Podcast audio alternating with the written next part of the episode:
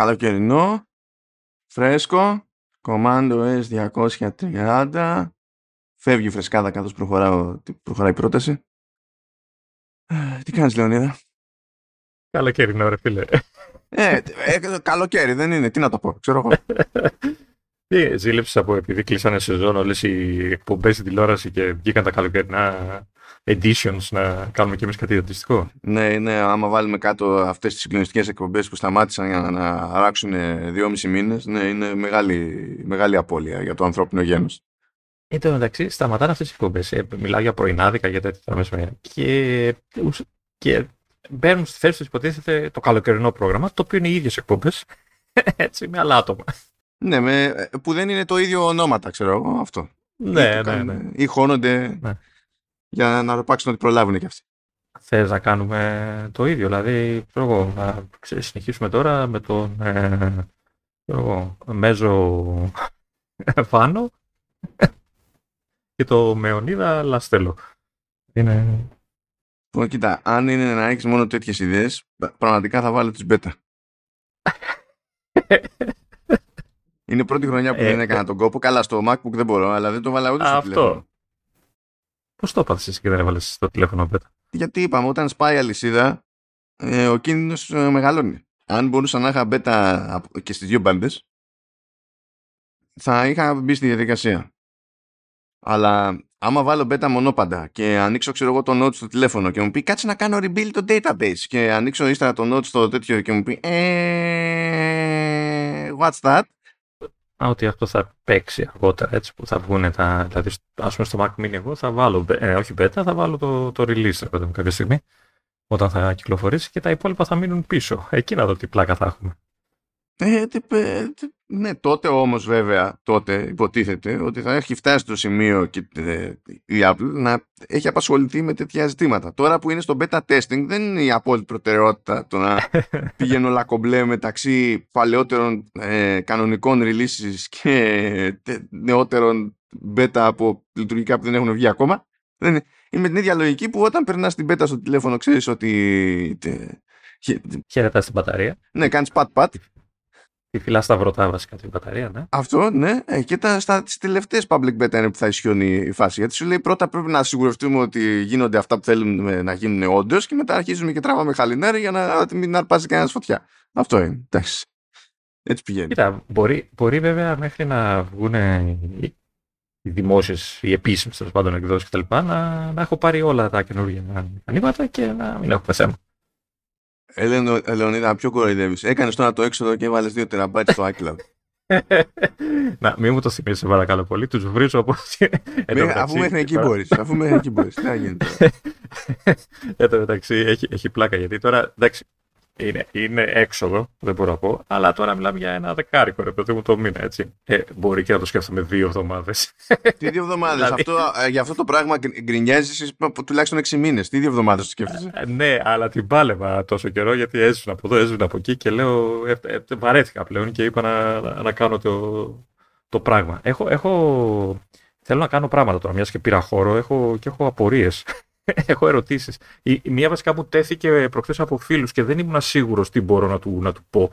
Και ίσως ξέρεις εσύ να μας πεις. Έτσι. Σε φάση κάνω share φωτογραφίες σε κάποιο άλμπουμ, ξέρω εγώ, ξέρεις εγώ, σε σένα, σε διάφορους, σε μια ομάδα ατόμων τέλος πάντων. Πού τρώγεται το iCloud, σε μένα ή σε όλους? Ήταν η ερώτηση.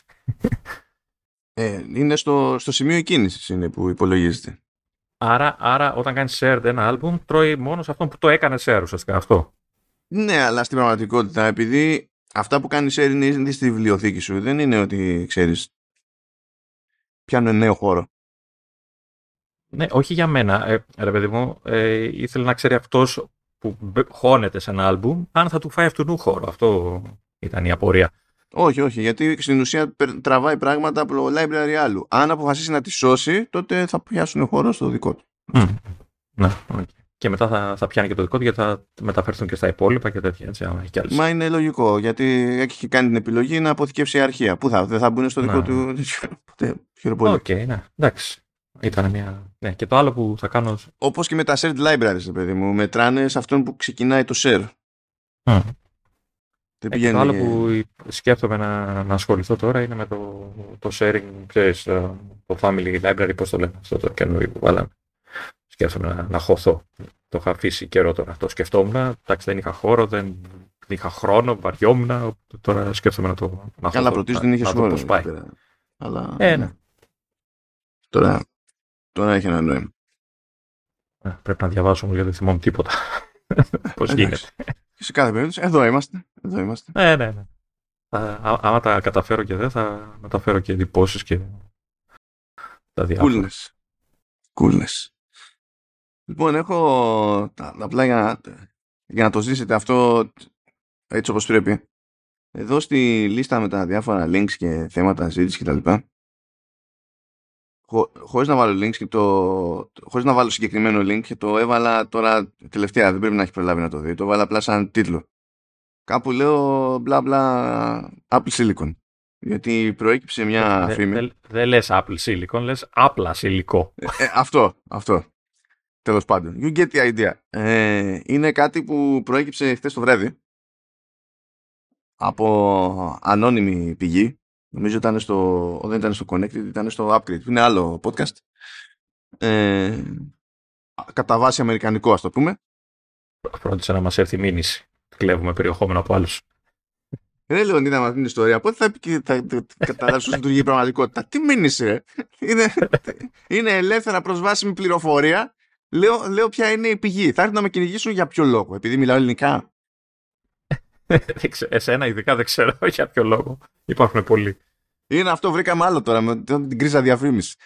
Πρέπει να σου στείλω το ρημάδι το βιβλίο που είχα για το δίκαιο της διαφήμισης κάποτε. Μπας και ξεκολλήσει το μυαλό σου. Λοιπόν, έχει προκύψει εκεί πέρα μια φήμη από ανώνυμη πηγή, η οποία δεν έχει διασταυρωθεί. Έτσι. Δηλαδή, μπορεί να είναι και στο γάμο του Καραγκιόζη. Απλά τουλάχιστον είναι λογικοφανής. Και θα την αφήσω εκεί πέρα για το τέλος, για να γκρινιάξεις εσύ, Λεωνίδα, που θα έχουμε πάλι μπλεξίματα με τσιπάκια. Όχι, εγώ δεν θα γκρινιάξω, με ενδιαφέρει πάρα πολύ, μου έχεις κινήσει το ενδιαφέρον, θα περιμένω πώς και πώς να φτάσουμε σε αυτό το σημείο. Το έχεις βάλει στο τέλος, να ξέρεις, το προτελευταίο θέμα. Όχι, τελευταίο, τι προτελευταίο, τελευταίο. Α, έχει άλλο ένα, αλλά δεν θες να ασχοληθούμε. Τέλος. Λοιπόν, πάμε όμως στα κλασικά μας εκεί πέρα. Apple TV+. Μπερδεύτηκε. Ήταν σήμερα 4 η ώρα το μεσημέρι απόγευμα. Γράφουμε 19 Ιουλίου και έκανα ένα refresh και αποφάσισε εκείνη την ώρα σε RSS να εμφανιστεί μια δημοσίευση της Apple με ώρα, ίδια ημερομηνία, αλλά ώρα 12 και 1 τη νύχτα. Δεν ξέρω τι κάνει. Μερικές φορές το Apple TV Plus βγάζει press releases με ώρα από το παρελθόν. Και μερικές φορές μου βγάζει και press releases με ημερομηνία από το μέλλον. Δεν φταίει το RSS, τρώει σκάλωμα, ξέρω, το τραβάει αργά. Όχι, διαβάζει ό,τι του λέει το feed. Αυτά είναι τα στοιχεία του feed. Okay. Δηλαδή το press site του Apple TV Plus είναι που λέει αυτό ως δημοσίευση άρχισε να υπάρχει τάδε μέρα, τάδε ώρα. Δεν κανονίζει, αυτό. Δεν ξέρω πώς το παυτώνουν. Στην Apple, αλλά τέλος πάντων, εμφανίστηκε εκεί ότι σκάνε 2 τέλος πάντων docu-series με 6 επεισόδια το καθένα. Το ένα θα λέγεται Born to be Wild και το άλλο θα λέγεται Endangered Planet. Στην πρώτη περίπτωση λοιπόν, καλά, και τα δύο έχουμε να κάνουμε με ζωάκια. Η λογική στο πρώτο, στο Born to be Wild, έχει να κάνει τέλος πάντων με είδη τα οποία κινδυνεύουν να εκλείψουν κτλ. Κινδυνεύουν να εξαφανιστούν. Αλλά η λογική είναι ότι μεγαλώνουν τέλος πάντων σε ελεγχόμενο περιβάλλον και έρχεται η ώρα να ενσωματωθούν στο φυσικό τους περιβάλλον τέλος πάντων, για να, ξέρεις, να οθηθούν με τα πολλά, ξέρω εγώ, οι πληθυσμοί. Και απ' την άλλη έχουμε το Endangered Planet, που εκεί πέρα είναι το πιο παραδοσιακό σε προσέγγιση του στυλ. Βγαίνουμε εκεί έξω και προσπαθούμε να πετύχουμε πάρα πολύ σπάνια ζώα, κάποια εκ των οποίων τέλος πάντων κινηματογραφούνται και για πρώτη φορά. Και πηγαίνει κάπως έτσι παπ και παπ. Τώρα τα ανακοίνωσε μεν. Ψάχνω πολλή ώρα να δω αν θα είναι ο Ατέμπορο μέσα και βλέπω ότι θα είναι. Τι ο Ατέμπορο, όχι, πώς θα είναι. Τον αναφέρει, αλλά τον αναφέρει στο ιστορικό. Όταν είναι ο Ατέμπορο, αλλά... ο Ατέμπορο ως όνομα μπαίνει στον τίτλο της δημοσίευσης. Δεν είναι.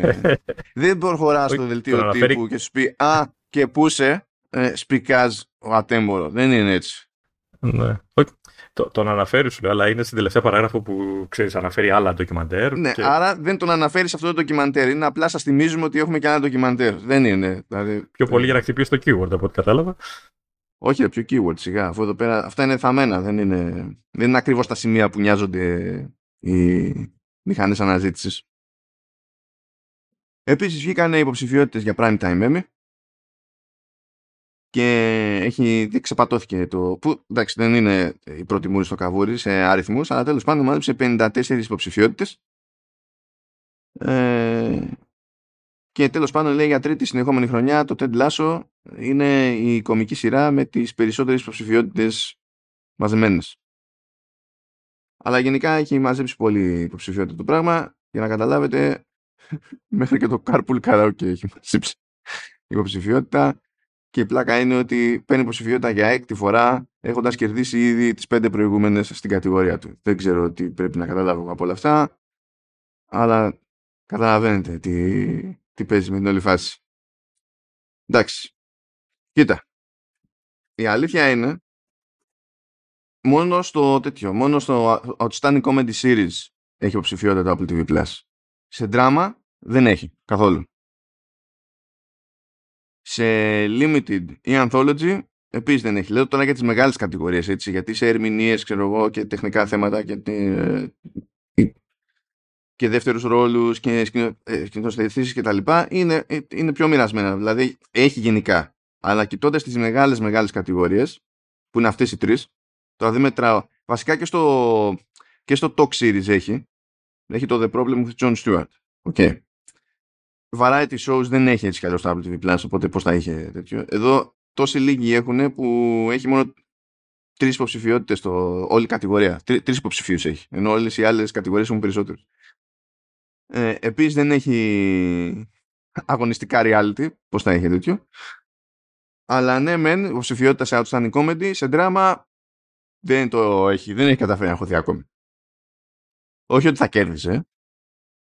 Γιατί σε Outstanding Drama Series, κάτι που πρέπει να το συζητάω σε οποιοδήποτε podcast πλέον. Το έλεγα στους showrunners, το έλεγα στο Vertical, για άλλο λόγο βέβαια.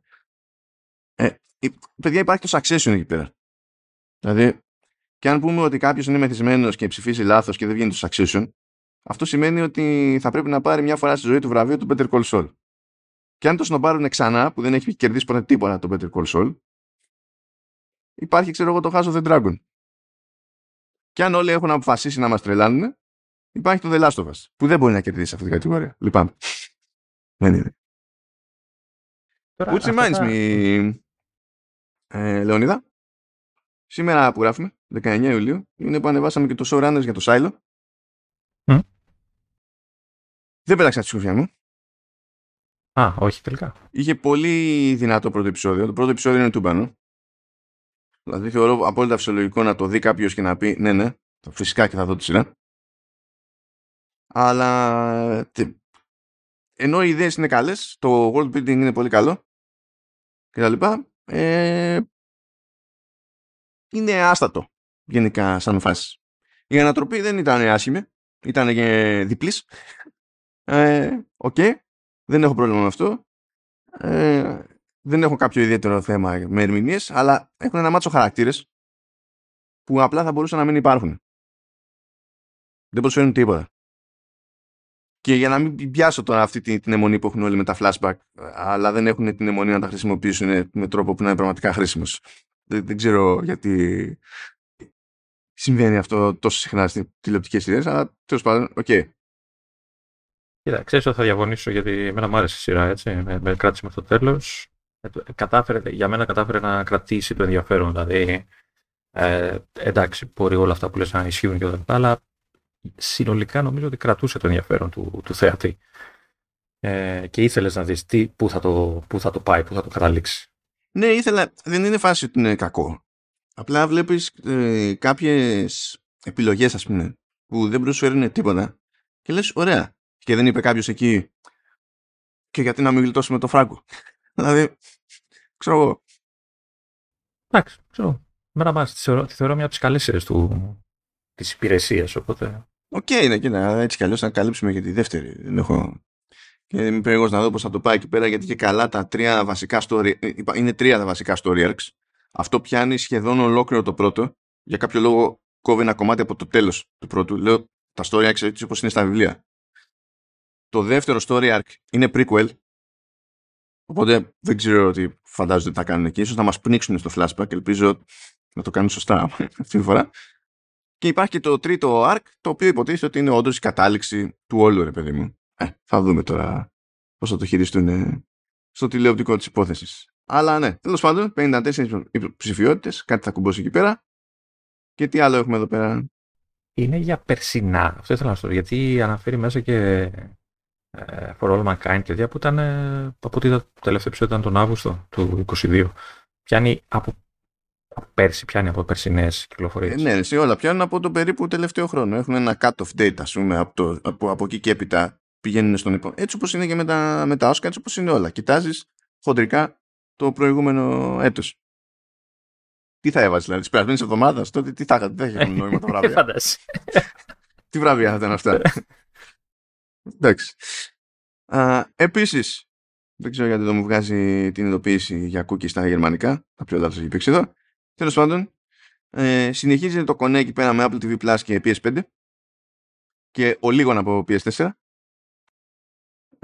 Λέει λοιπόν ότι εξακολουθεί να μπορεί κάποιος να πάρει 6 μήνες τσάμπα σε Apple TV Plus από PS5 και 3 μήνες μέσω PS4. Επίσης λέει ότι αν είστε ήδη σε trial ή ήδη συνδρομητές, επίσης μπορείτε να εκμεταλλευτείτε τέλος πάντων το τζαπατζιλίκι αυτό, εκτός φυσικά αν είστε το Apple One. Τότε δεν μπορείτε ποτέ να εκμεταλλευτείτε το τζαπατζιλίκι. Ερώτηση, αυτή είναι η ίδια ή νέα προσφορά? Γιατί την πρώτη την είχα πάρει, ας πούμε, εγώ το πόσο ήταν τότε, δεν θυμάμαι. Τώρα άμα μπω, γιατί εν τω μεταξύ διάβασα το νέο και πήγα κατευθείαν το μάτι μου, πήγε κάτω-κάτω που μιλάει για το PS4 που λέει ότι μόνο για new subscribers και λέω πάει για όλους αυτό. Οπότε δεν ασχολήθηκα. Οπότε, όχι, το PS5 είναι και για υπάρχοντες subscribers. Αλλά υποτίθεται ότι είναι επέκταση της πρώτερης προσφοράς. Δεν είναι ότι πηγαίνεις και την κάνεις redeem 500 φορές μια προσφορά. Ναι.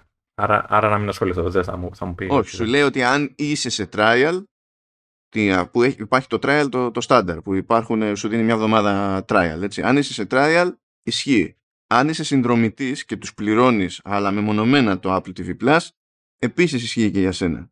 Αν την έχεις ήδη πάρει την προσφορά, δεν θα ισχύει ξανά. Άρα η προσφορά είναι η ίδια, έτσι, αυτό. Ναι, μιλάμε για επέκταση του promotion, δεν μιλάμε για νέο promotion. Okay. Άρα θεωρητικά, εγώ την έχω πάρει, γεια σας, τέλος. Ναι, εντάξει, μέχρι πότε θέλεις, τι θα γίνει. Πόσα χρόνια θέλεις να του βγάλεις τσάμπα. Πολλά, δεν έχω. Εγώ, όσα μου δώσουν τα παίρνω, εγώ δεν έχω. Τώρα τους πληρώνω τεραμπάιτ. Τους έφτιαξες τα οικονομικά για το τρίμηνο.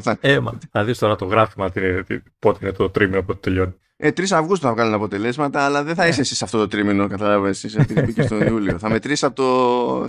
Θα γίνει η έκρηξη στα οικονομικά της μεγέθη την επόμενη φορά. Έτσι. Πάει και αυτό. Και μπορούμε να πάμε συνάμενοι κουνάμενοι στο Apple Arcade, που δεν έχουμε κυκλοφορία Plus, έχουμε remake. Περίεργος, είναι η έκδοση EX, άρα το remake. Αυτό είναι ο ποιητής δηλαδή, του Ridiculous Fishing, που είναι παιχνίδι του 2013 από τη Vlambeer. Τι σημαίνει EX, Extended, ας πούμε. Ό,τι θέλει σημαίνει. Είναι σαν το τι σημαίνει το RX, τι σημαίνει το έτσι, είναι το βάζουμε κάτι με X και είναι μούρι, γιατί το έχουμε συνηθίσει από τα αυτοκίνητα. Δηλαδή αυτό δεν υπάρχει. Αυτό. Δεν ξέρω αν είδες τώρα, επειδή έλεγες για Plus και τέτοια, επειδή λέγαμε, δεν ξέρω αν είδες το αστιάκι στο Facebook. Που είναι μια φωτογραφία που λέει σχόλιο ότι διαφορά λέει έχει η κοινότητα ΛΟΑΤΚΙ από τη ΛΟΑΤΚΙ Plus και λέει από κατάληψη είναι συνδρομητική, λέει η δεύτερη.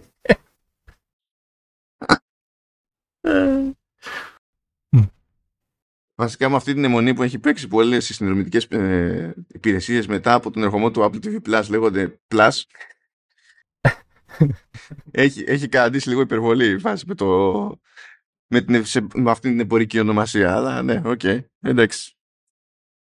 Λοιπόν, Ridiculous Fishing, είπαμε, παιχνίδι δεκαετίας. Αυτό που έχει γίνει κατά βάση είναι ότι τέλος πάντων από εκεί που ήταν πάνω κάτω 2D, τώρα εδώ είναι πάνω κάτω 3D.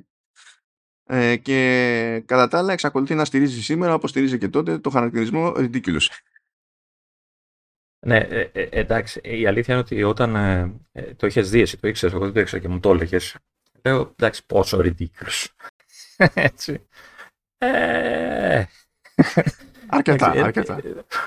Κοίτα, σαν παιχνίδι είναι τελείως απλό, έτσι, τίποτα, έτσι, είσαι σε μια βάρκα με το καλάμι σου και το ρίχνεις για να ψαρέψεις. Εννοείται ότι από εκεί πέρα έχει την πλάκα του, γιατί με το που ρίχνεις την πετονιά αρχίζει μια διαδρομή εκατοντάδων μέτρων και μάλιστα την αναβαθμίζεις κιόλας και πάει ακόμα πιο βαθιά. Και η φάση είναι ότι όσο πέφτει η πετονιά, προσπαθείς να αποφεύγεις τα ψάρια και τα διάφορα πλάσματα της θάλασσας, έτσι, για να μπορέσεις να πας όσο πιο βαθιά γίνεται.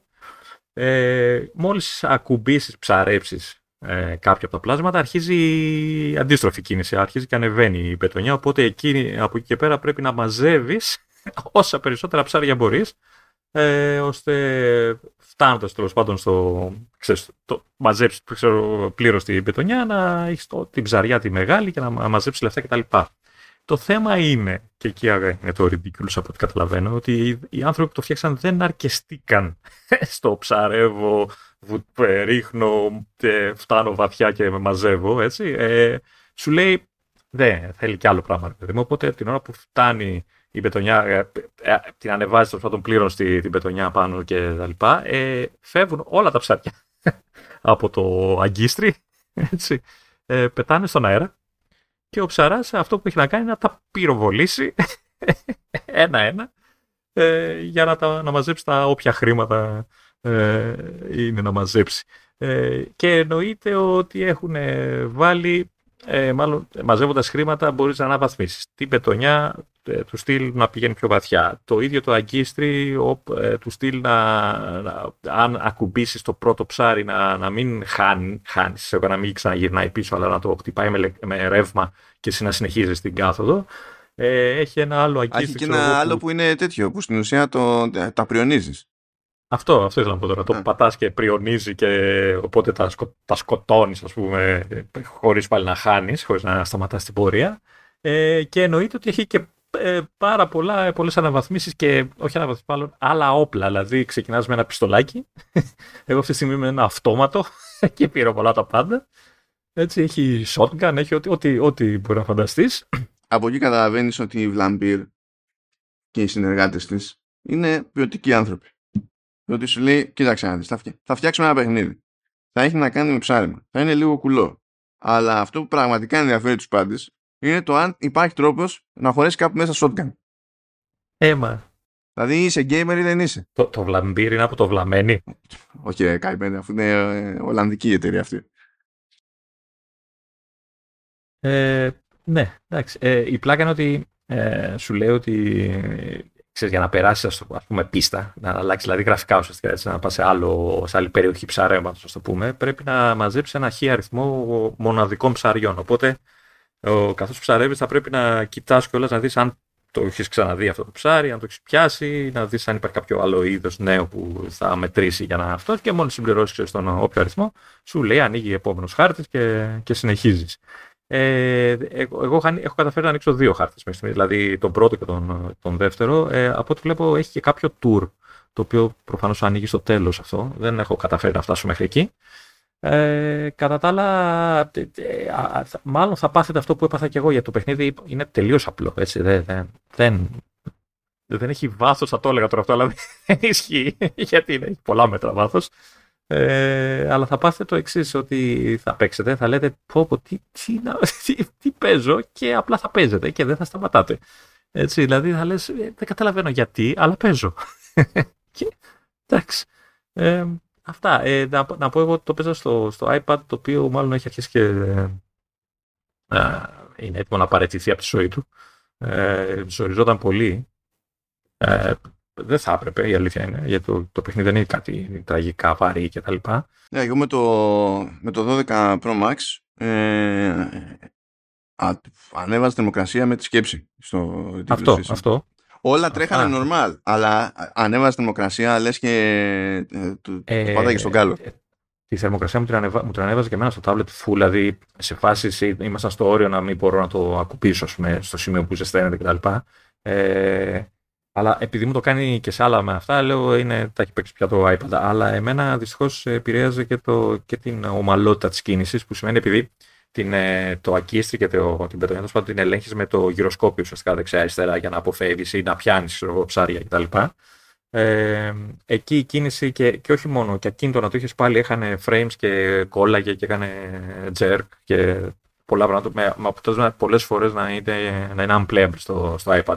Αλλά επειδή δεν είχα iCloud χώρο στο iCloud, δεν μπορούσα να κάνω πέρασμα του save στο iPhone, το οποίο θα γίνει σήμερα βέβαια.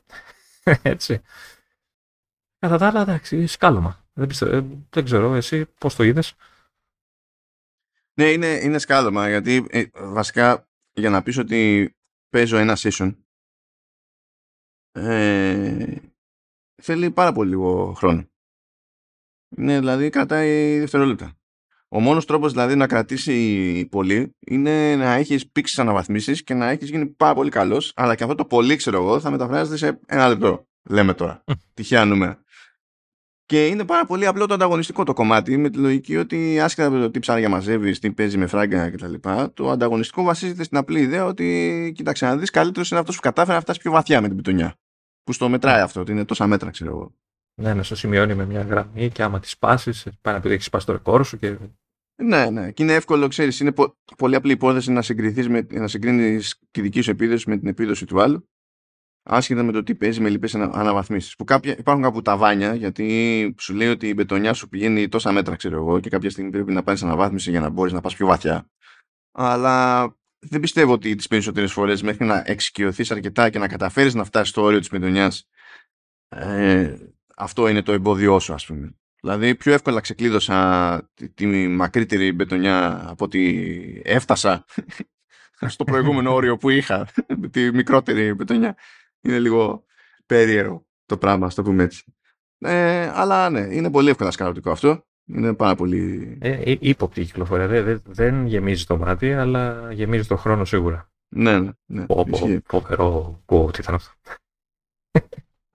Θα πληρώσουν άμα θέλουν να το χρησιμοποιήσουν. Θα μείνουμε για λίγο στο gaming, απλά για το κωμικό της υπόθεσης, διότι μου σκάει στο τηλέφωνο μια ειδοποίηση από το developer app της Apple και λέει νέο άρθρο Behind the Design Resident Evil Village. Λέω, συνεχίζεται αυτό το αστείο. Συνεχίζεται αυτό, δηλαδή έχουν τάξει πολύ συγκεκριμένα πράγματα στην Capcom και είχαν ούτως ή άλλως. Contains some of the most realistic graphics ever seen on Apple hardware. Και τρίλιζα να έβγαζες πάλι το ίδιο θα ίσχυε. Καλά, εντάξει, έλα, τώρα γίνεσαι κακός.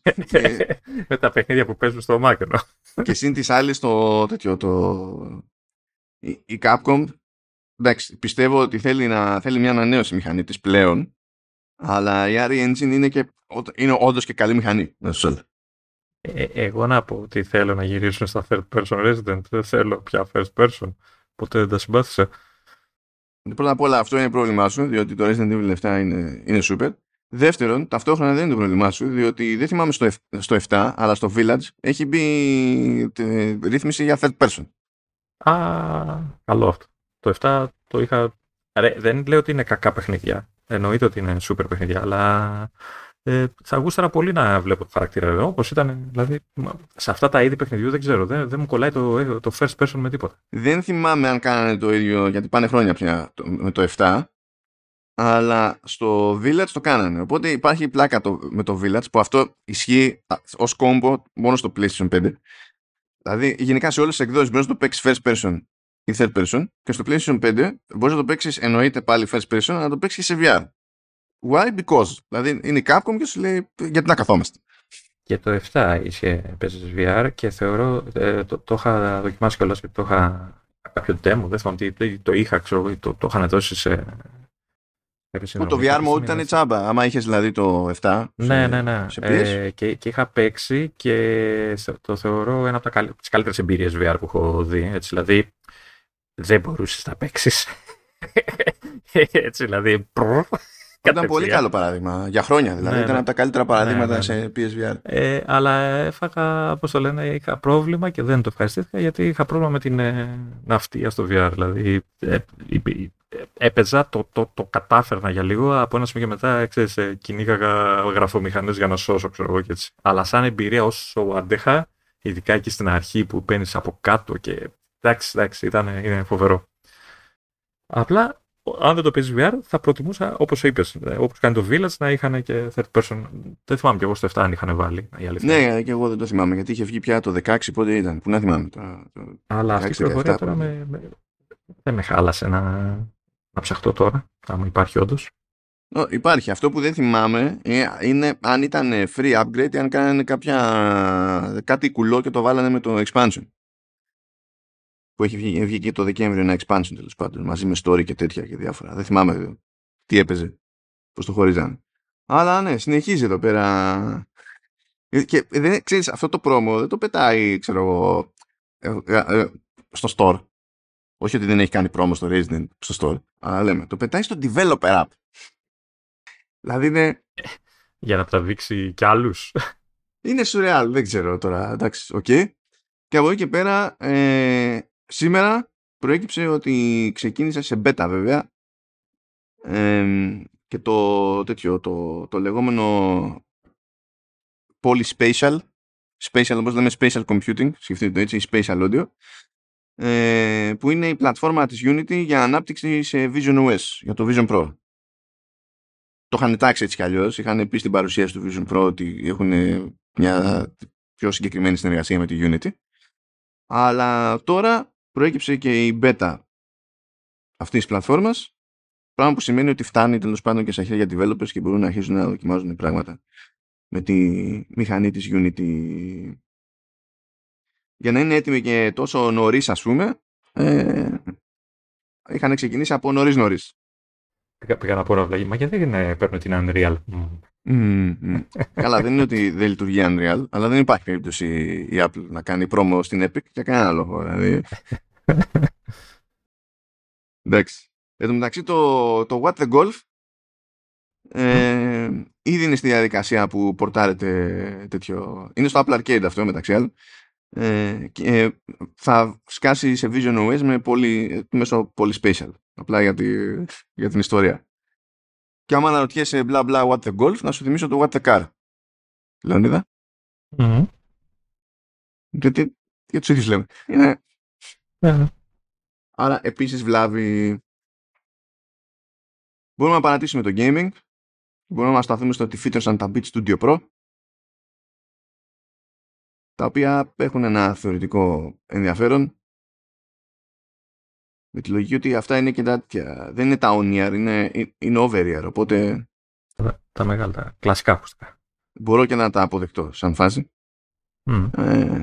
Αλλά στην ουσία είναι συνδυασμός, τέλος πάντων, update, από την άποψη ότι υιοθετούν πράγματα που έχει βάλει στα νεότερα AirPods Pro η Apple. Και ταυτόχρονα προσφέρει και κάποια πραγματάκια τα οποία δίνουν μια κάποια ευελιξία. Πράγμα που σημαίνει ότι σκάει το personalized spatial audio, το adaptive noise cancelling κτλ. Και κανονικά. Δεν βλέπω να αναφέρονται chipsets της Apple. Λέει όμως ότι έχει τέλος πάντων chipsets που είναι ειδικά για την περίσταση. Έχει, λέει, βελτιωμένα μικρόφωνα και τέλος πάντων πιο καθαρό ήχο από το μικρόφωνο και χάρη σε machine learning. Λιγότερη παραμόρφωση, λέει, γιατί έχει καινούρια drivers τέλος πάντων. Καινούρια ηχεία έχει στην ουσία, που υπόσχονται μικρότερη παραμόρφωση έως και 80%. Σε θέματα φωνής λέει ότι πάμε έως και 27% περισσότερη καθαρότητα κτλ. Από άψη δεσμολογίας είναι τα πάντα όλα. Εδώ είναι που μπορεί να έχει ένα ειδικό ενδιαφέρον θεωρητικά. Από ποια άψη? Σου λέει ότι μπορεί να συνδεθεί με ό,τι να είναι μέσω Bluetooth. Okay. Μπορεί επίσης να συνδεθεί και με jack. Άρα να συνδεθεί με ό,τι να είναι, όπως να είναι. Και έχει πάνω του USB-C και λειτουργεί με USB-C audio. Πράγμα που σημαίνει ότι αν κάποιος θέλει lossless, μπορεί να το κάνει με USB-C audio και το υποστηρίζει. Υποστηρίζει lossless audio το μοντέλο αυτό.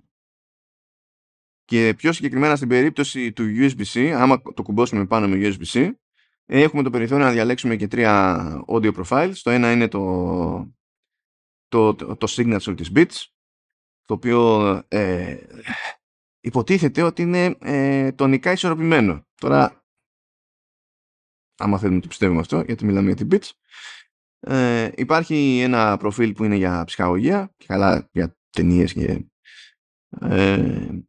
και games, και ένα προφίλ που υποτίθεται ότι είναι για συζήτηση και τα λοιπά, και στην ουσία αφαιρεί μπάσα και τα συναφή για να καθαρίζει να είναι πιο ξεκάθαρη η φωνή. Συνδυαστικά δεν είναι ότι έχει αλλάξει κάτι ιδιαίτερο, άντε να πούμε ότι τέλος πάντων έχουν κάποια διαφορά στα υλικά, ξέρω εγώ, στις κάψες εκεί πέρα, με memory foam και τα συναφή, πλαστικά σε γενικές γραμμές κατά τα άλλα, και με αυτά και με αυτά πηγαίνει γύρω στα... Δεν απαραίτητα κακό αυτό. Έτσι, είναι πιο ελαφριά. Είναι πιο ελαφριά, ναι, απλά εξηγώ τη φάση. Αυτό που για κάποιο λόγο λείπει είναι το αυτόματο switching. Άρα δεν έχει το τσιπάκι το αντίστοιχο, το 2, 1, ποιο ήταν. Έχει πλάκα ότι υποστηρίζεται το αντίστοιχο σε Android, το audio switch. Πάντα το έχουμε ξαναπεί αυτό. Ναι. Τέλος πάντων, ναι, οκ. Λέει λοιπόν 24 ώρες με transparency ή noise cancellation, 40 ώρες τα λοιπά αυτά κομμένα, μέχρι 4 ώρες τέλος πάντων αυτονομία με 10 λεπτά φόρτιση και τα λοιπά, και όλα αυτά τέλος πάντων 3,5 κατοστάρικα σε $δολάρια τώρα εδώ πέρα. Να δούμε, ξέρω εγώ. Καλά, έτσι κι αλλιώς τα Studio Pro δεν τα είχαν ποτέ για ακριβώς προσιτά, οπότε δεν μου κάνει κάποια εντύπωση σε αυτή την περίπτωση. Και that's that. Έκανα τον κόπο και τα σημείωσα εδώ πέρα ακριβώς επειδή είναι τα over-ear. Τα on-ear δεν τα πάω μία σε τέτοιο... σε τέτοια περίπτωση. Τα χρώματα. Ναι. Και ξεπλάγιν. Για πες τα... Λοιπόν, μαύρο, deep brown, σκούρο καφέ δηλαδή, navy που υποθέτω είναι κάτι σε μπλε, και sanson που μάλλον αυτά τα λευκό ζαχαρί, ξέρω τι είναι, που δείχνει τις φωτογραφίες που βλέπω. Ναι, τα όχι ακριβώς λευκά, και το όχι ακριβώς αμπανίζε, κάτι τέτοιο είναι αυτό, ναι. Κάτι προς πιο λευκό, ας τα πούμε έτσι. Δεν θα λερώνουν καθόλου αυτά τα τελευταία. Εντάξει. Σε ένα άσχετο θέμα εδώ πέρα, θέλω να ευχαριστήσω πάρα πολύ τη Vodafone για το ότι κάναμε πολύ συγκεκριμένη συνεννόηση χτες, για να επικοινωνήσουν ξανά μαζί μου ημέρα Πέμπτη, γιατί Τετάρτη τους εξήγησα ότι δεν θα μπορώ καθόλου, και τι έκαναν φυσικά, πήρανε ημέρα Τετάρτη πάνω στην ηχογράφηση. Και όχι μόνο αυτό, αλλά ενώ υποτίθεται ότι έπρεπε να με ενημερώσουν για κάποια συγκεκριμένα πράγματα, προχώρησαν μόνοι τους στο να μου στείλουν link προς συμβόλαιο για το οποίο δεν υπονόησα ότι θα συμφωνήσω αυτόματα, έτσι κι αλλιώς. Και αφού δεν μπορούσαν να με πετύχουν στο κινητό, με ψάχνανε και ως σταθερό, το οποίο βάραγε, και επίσης είναι κάτι που μου αρέσει πάρα πολύ να συμβαίνει την ώρα που έχω ηχογράφηση. Να σου πω κάτι, έπρεπε να το σηκώσεις και να ακούσουμε όλοι μαζί τη κομιθία, ρε παιδί μου. Θα ήταν ευχάριστο. Βασικά, δηλαδή... αν έκανα τον κόπο, θα τους ρωτούσα ποια είναι η άποψή τους για την Τετάρτη και αν θεωρούν ότι ταυτίζεται με την Πέμπτη. Και θα ρωτούσαμε straight face, απλά για να κολλήσει. Θα μου πεις τι φταίει ο τηλεφωνητής, τηλεφωνήτρια που θα σε πάρει κτλ. Ναι, δεκτό. Δεν θα βρίσω κανέναν. Αλλά τι την κάνουμε τη συνεννόηση, αν το σύστημά σας δεν την παλεύει να την υπολογίσει. Εγώ τι φταίω. Δηλαδή τι δεν είναι σαφές από το όχι Τετάρτη δεν μπορώ, πάμε Πέμπτη παρόμοια ώρα. Δεν πέτυχαν ούτε το παρόμοια ώρα ούτε τη μέρα. Δηλαδή Ήμαρτον. Και θέλω να πω επίσης, αφού μπήκα σε αυτό το θέμα, είναι ότι κάθε φορά που μιλάμε με τη Vodafone και ρωτάω τι παίζει, τι επιλογές έχω σε Fiber to the Home εδώ που είμαι, η απάντηση είναι διαφορετική. Αν έχεις ή όχι. Α, δεν έχεις πίεση ακόμα. Όχι, δεν έχω. Κοίτα, έχω κουτί απ' έξω, αλλά το τι επιλογές έχεις εξαρτάται από το ποιος έχει στήσει την καλωδίωση στην περιοχή σου, διότι έχει προτεραιότητα στο πόλη bandwidth και οι υπόλοιποι μπορεί να μην έχουν καν τη δυνατότητα να πάνε να σου πουλήσουν πάνω από μια ταχύτητα χ, ξέρω εγώ. Το ξέρω ότι είναι αυτό το πρόβλημα, το οποίο το θεωρώ τραγικό, δηλαδή το ότι συμφωνήθηκε σε εθνικό επίπεδο να γίνει έτσι το πράγμα το θεωρώ τραγικότατο. Είναι, φαίνεται κωμικό πλάνο και συμφωνία διαχειρός σε ΕΤ, αλλά τέλος πάντων, άλλη συζήτηση αυτή.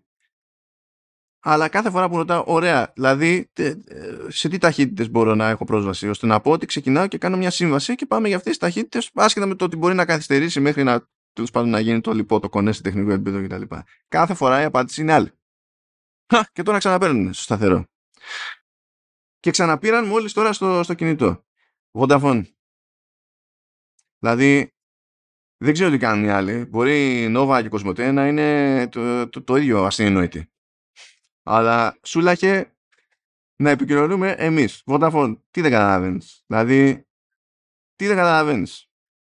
Φαντάσου να έπρεπε να δουλέψουν με deadlines αυτοί. Όλα θα ήταν σχετικά. Ημερομηνίες, ώρες, δουλειές, όλα θα ήταν σχετικά. Λοιπόν, θα προσποιηθούμε ότι ο τρόπος με τον οποίο λειτουργεί τη Vodafone έχει bug και θα μείνουμε on topic και να πάμε σε ένα άλλο bug, το οποίο ήταν αστείο όταν προέκυψε. Μάλλον είναι περίπου αστείο και τώρα που διορθώθηκε, διότι δεν το είπε κανείς σε κανέναν ότι διορθώθηκε. Κάποια πράγματα, ακόμα και να διορθώνονται bugs και διαβάζεις τα release notes, τα μαθαίνεις με το δύσκολο τρόπο. Προέκυψε λοιπόν ότι στις αμέσως προηγούμενες, τέλος πάντων, πατσαρισμένες εκδόσεις του Ventura υπήρχε ένα θέμα με τους screen savers. Δεν την παλεύανε να λειτουργήσουν σε όλα τα monitor εφόσον είχες setup με πολλαπλά monitor. Και αυτό είναι ένα bug το οποίο διορθώθηκε γρήγορα, Λεωνίδα. Πόσο πήρε, ένα χρόνο? Τι πόσο πήρε, όχι, πήρε 3 μήνες. 3 μήνες. Αυτό διορθώθηκε γρήγορα. Κάτι άλλο είναι που δεν διορθώνονται με τίποτα. Ποτέ. Ήταν 3 χρόνια. Δεν ξέρω κι εγώ τι άλλο διάολο. Αλλά αυτό διορθώθηκε γρήγορα. Και δεν το είπε η Apple σε κανέναν. Απλά κάποια στιγμή συνειδητοποίησαν αυτοί που είχαν πρόβλημα ότι τώρα δεν έχω πρόβλημα. Τι να πω. Τώρα, αν λοιπόν είχατε κάποιο περίεργο τέτοιο setup και είχατε ξενερώσει από τη ζωή σας και είχατε απενεργοποιήσει screen savers γιατί σας πάει για τα νεύρα η φάση, ήρθε να τα ξανατσεκάρετε, διότι μπορεί να μην χρειάζεται να σας ξανασπάσουν τα νεύρα σε αυτό το θέμα. Και στο επόμενο έχουμε το Spectre που ήθελε ο Λεωνίδας. Το Spectre είναι μια εφαρμογή περίπου spin-off από Halo τη μεριά. Δεν την παλεύουμε αυτό το όνομα. Δηλαδή, κανείς ποτέ δεν ξέρει στον αυτόματο πώς προφέρεται αυτό το όνομα. Αλλά έχουν οι τύποι μια εφαρμογή που λέγεται Spectre και είναι standalone και υπάρχει εκεί για μακρά έκθεση. Τώρα, μακρά έκθεση, για να καταλάβετε τι σημαίνει αυτό στην πράξη, εσείς που δεν ασχολείστε, δεν είστε εξοικειωμένοι με τον όρο. Θα τη Gamescom, ρε παιδί μου, που είσαι εδώ και αυτή είναι μακρά. Εκεί κάτω. Και είναι έκθεση. Ναι, όχι, αυτή είναι η γαϊδούρα. Δεν είναι η Gamescom. Λοιπόν. Η λογική είναι στη φάση της φωτογραφίας είναι όταν πηγαίνουμε και αφήνουμε το κλείστρο ανοιχτό για πολλή ώρα, ας πούμε, και τραβάει και το αποτέλεσμα είναι κάποια πλάνα πως είναι αυτά τα νυχτερινά σε ένα δρόμο που περνάνε αυτοκίνητα και καταλήγουμε με κάτι φωτεινές γραμμές από τα φανάρια και είναι σαν συνεχόμενες γραμμές, ή πως θα πάμε σε ένα ποτάμι, ξέρω εγώ, που κυλάει και με τη μακρά έκθεση θα φαίνεται να είναι κάτι σχεδόν ονειρικό το νερό, κάτι σαν να είναι ατμός, κάτι super smooth κτλ. Είναι για τέτοιου είδους πραγματάκια. Ή μπορείς, δηλαδή με μακρά έκθεση, αυτό που μπορείς να κάνεις είναι να έχεις, ξέρω εγώ, κάτι φωτεινό στο χέρι και να κάνεις κάποιο σχήμα, ας πούμε, που εσύ προφανώς δεν το βλέπεις, κανείς δεν το βλέπει, αλλά με τη μακρά έκθεση μπορεί να αποτυπωθεί. Δηλαδή μπορείς να πιάσεις ένα φακό, ένα φωτάκι, ένα κάτι, μπορεί να πιάσεις το κινητό σου, ας πούμε, και απλά να ανάψεις, ξέρω εγώ, το φακό σου ή την οθόνη και να κάνεις ότι γράφεις κάτι στον αέρα και με τη μακρά έκθεση η φωτογραφία θα βγει και θα βλέπεις αυτό που έγραψες στον αέρα. για να μπορεί να κάνει σχεδιάκια, ξέρω εγώ. FHZ-δικό δηλαδή, έτσι. Ναι, αυτή τη δουλειά υποτίθεται ότι κάνει το Spectre. Υποτίθεται ότι προηγουμένως δεν ήταν τσάμπα, τώρα είναι τσάμπα. Και αυτό πάει πακέτο με την εισαγωγή του Spectre Pro, που στην ουσία τι είναι, είναι μια one-off χρέωση. Που... Παραδόξως. Παραδόξως, γιατί γι' αυτό το λόγο το έβαλα που λέω αυτό. Όντως, ισχύει. Και στην ουσία τι σου δίνει, αυτό μόλις το βάλεις εκεί πέρα one-off, σου ανοίγει το περιθώριο για ακόμα πιο μακρά έκθεση, 15 και 30 δευτερολέπτων, και σου λέει πάρε και ένα εναλλακτικό εικονίδιο για την εφαρμογή. Τώρα τι παίζει, επειδή πριν η εφαρμογή δεν ήταν τσάμπα. Έκανε $2, οπότε εδώ τώρα ανάλογα με το πότε την πήρατε, έκανε από €2 έως 2,20, κάτι τέτοιο. Η καινούρια, το Pro, έχει 5,99. Ναι. Από τι είδα. Εκεί φτάνω. Όσοι την είχαν αγοράσει, δεν χρειάζεται να πληρώσετε για το Pro. Ναι, τσάμπα. Κάνετε update και έχετε κατευθείαν και το Pro. Αυτοί που δεν είχατε αγοράσει όταν ήταν επιπληρωμή το Spectre, θα πρέπει, εφόσον σας νοιάζει ακόμη μεγαλύτερη διάρκειας έκθεση, να πληρώσετε το Pro με την τιμή που έχει τώρα εδώ πέρα. Λέει και καλά ότι είναι $5, σε ευρώ βγαίνει €6. Και that's that. Να πω απλά, επειδή την είδα μερικά δευτερόλεπτα, έτσι, δεν ήμουν και σε φάση, δεν είχα κάτι να τραβήξω, αν και τώρα μου άρεσε αυτό που παίζω με το κινητό και να γράφω στον αέρα, θα το δω. Αυτό που αποκόμισα έτσι στα λίγα δευτερόλεπτα που είδα την εφαρμογή από κοντά είναι ότι έχει αρκετά straightforward UI. Δηλαδή για εμάς τους άσχετους είναι απλά πατάς το κλείστρο και το κουμπί, δηλαδή, και τραβάει ό,τι κάνει μερικά δευτερόλεπτα και τραβάει τη φωτογραφία. Και το άλλο που είδα είναι ότι έχει και δείκτη για, για τη σταθερότητα του, γιατί αυτές οι φωτογραφίες συνήθως χρειάζονται τρίποδο και τέτοια, αλλά επειδή, όπως λένε και ήδη, δεν τραβάει βίντεο, αλλά τραβάει άπειρες φωτογραφίες και τις συνδυάζει μετά στο τέλος σε μία. Θεωρητικά σώζεσαι και κρατώντας το κινητό στο χέρι, ρε παιδί μου. Παρ' όλα αυτά, έχει έναν δείκτη που σου λέει πόσο σταθερό είναι η συσκευή κτλ. Οπότε κάνεις τα κουμάντα σου. Και μια μικρή λεπτομέρεια ότι αυτή η φωτογραφία που τραβάει και το τελικό δηλαδή αποτέλεσμα είναι live photo. Δηλαδή μπορεί να δεις και την κίνηση, όπως βλέπεις και τις άλλες live photos. Ναι, γιατί και με live photo μπορείς να βάλεις ως εφέ τη μακρά έκθεση, με τη διαφορά ότι είναι πιο τεχνητό εκεί, γιατί δεν τραβήχτηκε ακριβώς με αυτή τη λογική η φωτογραφία, ενώ στο Spectre είναι επί τούτου. Και αν θυμάμαι καλά, minimum requirement είναι το iPhone 6s για να την παλέψει. Εντάξει πια. Άμα πιάνει και σένα, είσαι εντάξει. Και iOS 15 και πάνω. Λοιπόν, πάμε λίγο στα νομικά. Διότι είχαμε πει προηγούμενη φορά ότι θα προσπαθήσει η Apple να πάει κόντρα και να στείλει την υπόθεση στο ανώτατο δικαστήριο για εκείνη την απόφαση που είχε βγει, που έλεγε ότι πρέπει να επιτρέπει στους developers να βάζουν κάποιο link προς τα έξω για να μπορούν να στείλουν τους χρήστες κάπου αλλού για να κάνουν, τέλος πάντων, εγγραφή στην υπηρεσία τους και τα λοιπά, χωρίς να μεσολαβήσει το σύστημα της Apple και του App Store. Αποφάσισε να πάει κόντρα και μέχρι να καταθέσει ό,τι είχε να καταθέσει στο ανώτατο δικαστήριο, ζήτησε αναστολή της προηγούμενης απόφασης. Αυτή την πήρε, την αναστολή, με τη λογική ότι ό,τι είναι να γίνει θα τελεσιδικήσει, τέλος πάντων, με το ανώτατο δικαστήριο. Βγαίνοντας βέβαια η απόφαση που της δίνει την αναστολή 90 ημερών, συγκεκριμένα με το σκεπτικό ότι θα αφιερώσει το χρόνο στο να καταθέσει το αίτημα στο ανώτατο δικαστήριο, ότι γενικά η έδρα διαφωνεί με την Apple και θεωρεί ότι δεν έχει νόημα αυτό που κάνει, αλλά πάρε την παράτα, διότι από τη στιγμή που θες να πας στο ανώτατο δικαστήριο, δηλαδή μπορείς να ζητήσεις να το τσεκάρει το ανώτατο δικαστήριο και το ανώτατο δικαστήριο θα σου πει δεν με νοιάζει καν να το τσεκάρω, ή ας το τσεκάρουμε, και εφόσον προχωρήσει εκεί πέρα το πράγμα, τότε θα γίνει και επέκταση της αναστολής μέχρι να φτάσει σε μια απόφαση συγκεκριμένη το ανώτατο δικαστήριο. Apple just no. Και δεν έχει, νομίζω δεν έχει ελπίδα να την κερδίσει, αλλά και ακόμα και να την κερδίσει, νομίζω κακό θα της κάνει, έτσι, γιατί έχουμε πει πολλές φορές ότι αυτή η πρακτική είναι φλακεία, έτσι. Δυσκολεύει τους ίδιους τους χρήστες της, οπότε δεν καταλαβαίνω γιατί επιμένει να τι θα κερδίσει πια από αυτό το πράγμα. Δυσκολεύει τους χρήστες, εκνευρίζει developers, είναι όλα μαγικά.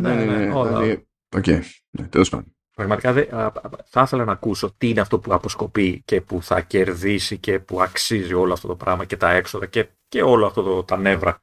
Πραγματικά θα ήθελα να μας πει τι είναι αυτό. Εντάξει, αυτό είναι. Πάντα εγώ φαντάζομαι ένα φίλο μου και σε άσχετο κόντεξ τέλος πάντων την ατάκα. Γιατί έτσι, ρε! Αυτό δεν. Γιατί μπορεί. Ναι, εντάξει, δηλαδή είναι okay. Απλά θα πηγαίνουμε κόντρα επειδή μπορούμε να πάμε κόντρα. Δεν θα διευκολύνουμε ποτέ τίποτα και κανέναν. Δηλαδή είναι, γιατί έτσι. Τέλος πάντων, προχωράμε. Έγινε ένα βήμα παραπέρα σε μια νομοθεσία που δεν έχει παγιωθεί ακόμη σε ευρωπαϊκό επίπεδο. Μένει δηλαδή κι άλλο βήμα. Αλλά τέλος πάντων, κοντοζυγώνει, ας πούμε, θα δούμε τι θα γίνει. Που λέει αυτή υποψήφια, τέλος πάντων, το νομοσχέδιο λέει ότι θα πρέπει γενικά όσοι φτιάχνουν συσκευές φορητές με μπαταρία να φροντίσουν να είναι εύκολα αφαιρούμενοι και να αλλάξουν από το χρήστη. Και αυτό πιάνει smartphones, αυτό πιάνει και το switch, πιάνει ό,τι θέλετε, πιάνει τέλος πάντων, είναι ό,τι να είναι. Καλά, τέλος πάντων, το switch τεχνικός δεν προλαβαίνει να το πιάσει, αλλά θέλω να πω την κατηγορία, το στυλ, σκεφτείτε το κάπως έτσι. Και εφόσον αυτό πάρει το OK και γίνει την ευρωπαϊκή νομοθεσία όντως και ισχύσει, τότε οι κατασκευαστές θα έχουν 4 χρόνια περιθώριο να αλλάξουν το hardware design για να το καταφέρουν αυτό το πράγμα. Δηλαδή, τουλάχιστον έχουν καταλάβει ότι αυτές οι αλλαγές δεν γίνονται από μια μέρα στην άλλη. Ναι. Okay. Τώρα τι να πω γι' αυτό. Είμαι περίεργος να το θα κάνει η Apple γι' αυτό το πράγμα. Δηλαδή, αν όντως αναγκαστεί να το κάνει, θα βάζει πλαστικό κάλυμα από πίσω. Πώς θα το κάνει, δεν ξέρω. Γενικά είναι μυστήριο αυτό το πράγμα. Από την άποψη ότι. Είμαι σίγουρος θα βρει ειδικό μηχανισμό που θα βγαίνει η μπαταρία χωρίς να ανοίγει το τηλέφωνο για να μην έχεις πρόσβαση στο τηλέφωνο μέσα, ξέρεις, στα εσωτερικά του. Δεν ξέρω, θα τη φτύνει το τηλέφωνο. Το θέμα δεν είναι αυτό. Το θέμα δεν είναι αυτό. Δηλαδή, κάποιο είδους τεχνική λύση υπάρχει, χαίρομαι πολύ. Το θέμα είναι ότι αυτό πηγαίνει πακέτο με κάποιους περιορισμούς σε design που θα πρέπει να καταπιεί και ο κόσμος. Και ο κόσμος δεν ενδιαφέρεται συνήθως για τέτοιες λεπτομέρειες. Δηλαδή, αν καταλήξουν τα τηλέφωνα να γίνουν πιο χοντρά και πιο βαριά, ο κόσμος δεν θα αναρωτηθεί αν αυτό είναι απόρρια αυτής της νομοθεσίας. Ακόμα και αν θεωρεί θετικό ότι καλή φάση μπορώ να αλλάξω μόνος την μπαταρία μπαμ. Το οποίο θεωρώ φυσιολογικό να το θεωρείς θετικό. Αλλά αυτό δεν σημαίνει ότι δεν θα γκρινιάξεις παράλληλα και για τα υπόλοιπα. Επίσης, με αυτό το σκεπτικό τίθεται, δηλαδή, αν πας να κάνεις κάτι τέτοιο και δεν κάνεις κάποια συγκλονιστική τσαχπινιά που δεν ξέρω αν είναι εφικτή ή όχι, θα γίνει πιο δύσκολη υπόθεση, ξέρεις, και ξέρω εγώ, εδαφροχοποίηση και τα λοιπά, ρε παιδί μου. Weatherproofing και τα συνέφη. Δηλαδή, υπάρχει το προφανές θετικό σε αυτή την περίπτωση, αλλά δεν είναι, ξέρεις, pure win σε όλες τις μπάντες. Εντάξει, το ίδιο ισχύει και για την υπάρχουσα λύση, έτσι. Τώρα έχεις αδιαβροχοποίηση, αλλά δεν μπορείς να πάρεις την μπαταρία, πρέπει να την πληρώσεις και είναι δύσκολο τόσο να την αλλάξεις. Πάντα κάτι χάνει, κάτι κερδίζεις, δεν είναι. Ναι, απλά εγώ δεν πιστεύω ότι ο κόσμος θα θεωρήσει πρόσωπο θετικότερο το ότι μπορεί το design να ας το πούμε ζημιωθεί. Δυστυχώς ο κόσμος δεν έχει στο μυαλό του σχεδόν ποτέ το θέμα της αδιαπροχοποίησης. Έτσι, δηλαδή έρχεται πάντα αντιμέτωπος με το, ξέρω εγώ, δεν μπορούμε να ανοίξουμε το ρολόι γιατί θα χάσει στο σφράγισμα και δεν μπορεί να κλείσει καλά κτλ. Και μετά εκεί αρχίζουν και καταλαβαίνουν τι παίζει. Αλλά μέχρι εκείνη την ώρα νομίζω ότι όλοι θα πούνε «Α, τι ωραία, θα μπορώ να αλλάξω την μπαταρία μόνος μου». Όταν θα έρθει η ώρα να χρειαστεί για διαπραγματεύσεις και δεν θα υπάρχει, τότε θα λένε «Α, δεν το κάνατε σωστά» και τέτοια. Δηλαδή, αυτό πίσω είναι το λιγότερο. Δηλαδή, το μεγαλύτερο πρόβλημα για μένα είναι ότι ό,τι και να κάνεις για να έχεις ένα τέτοιο μηχανισμό, πρέπει να καταλήξεις σε σχέση με το σήμερα, με κάτι πιο παχύ, πιο βαρύ, ή, άμα θες να τα γλιτώσεις αυτά, μικρότερες μπαταρίες. που εδώ πασχίζουμε να τις μεγαλώσουμε για να αυξηθεί η διάρκεια. Και ποιος θα τα θεωρήσει αυτόματα θετικότερα αυτά? Από τον καταναλωτή λέμε τώρα, από αυτή την πάντα. Ναι, δεν ξέρω αν οι περισσότεροι έχουν αυτή την αίσθηση που λες. Δηλαδή, έχω την αίσθηση ότι θα τους φταίει κάτι, αλλά δεν θα ξέρουν τι. Δεν θα μπορούν να καταλάβουν γιατί. Ναι, τώρα και για να έχει και επίσης νόημα όλο αυτό το πράγμα, έτσι ωραία και σχεδιάστηκαν στα τηλέφωνα. Θα πρέπει όλοι οι κατασκευαστές να καταλήξουν να έχουν κάποια συγκεκριμένη λογική στις μπαταρίες τους, ώστε οι ίδιες οι μπαταρίες να είναι σχεδιασμένες με τέτοιο τρόπο που να μπορούν να πολλούνται ως αναλώσιμα, ως αξεσουάρ. Ενώ τώρα, κάθε φορά που σχεδιάζεται ένα τηλέφωνο, η μπαταρία στην ουσία είναι και λίγο καστομιά. Πειράζουν λίγο τον όγκο εδώ, λίγο το σχέδιο εκεί, λίγο τα λοιπά, ό,τι είναι. Και μπορούν να είναι σφιχτοί ακριβώς επειδή δεν είναι εύκολο το βάλε-βγάλε. Αλλιώς, άμα δεν έχεις το περιθώριο, άμα δεν γίνει. Γιατί δεν είναι απλά αλλάξαμε το τηλέφωνο για να μπαίνει και να βγαίνει εύκολη η μπαταρία. Πρέπει να αλλάξουμε και την μπαταρία ώστε να είναι κάτι που μπορείς να βρεις στο ράφι. Χωρίς να ανατινάζεται εμείς.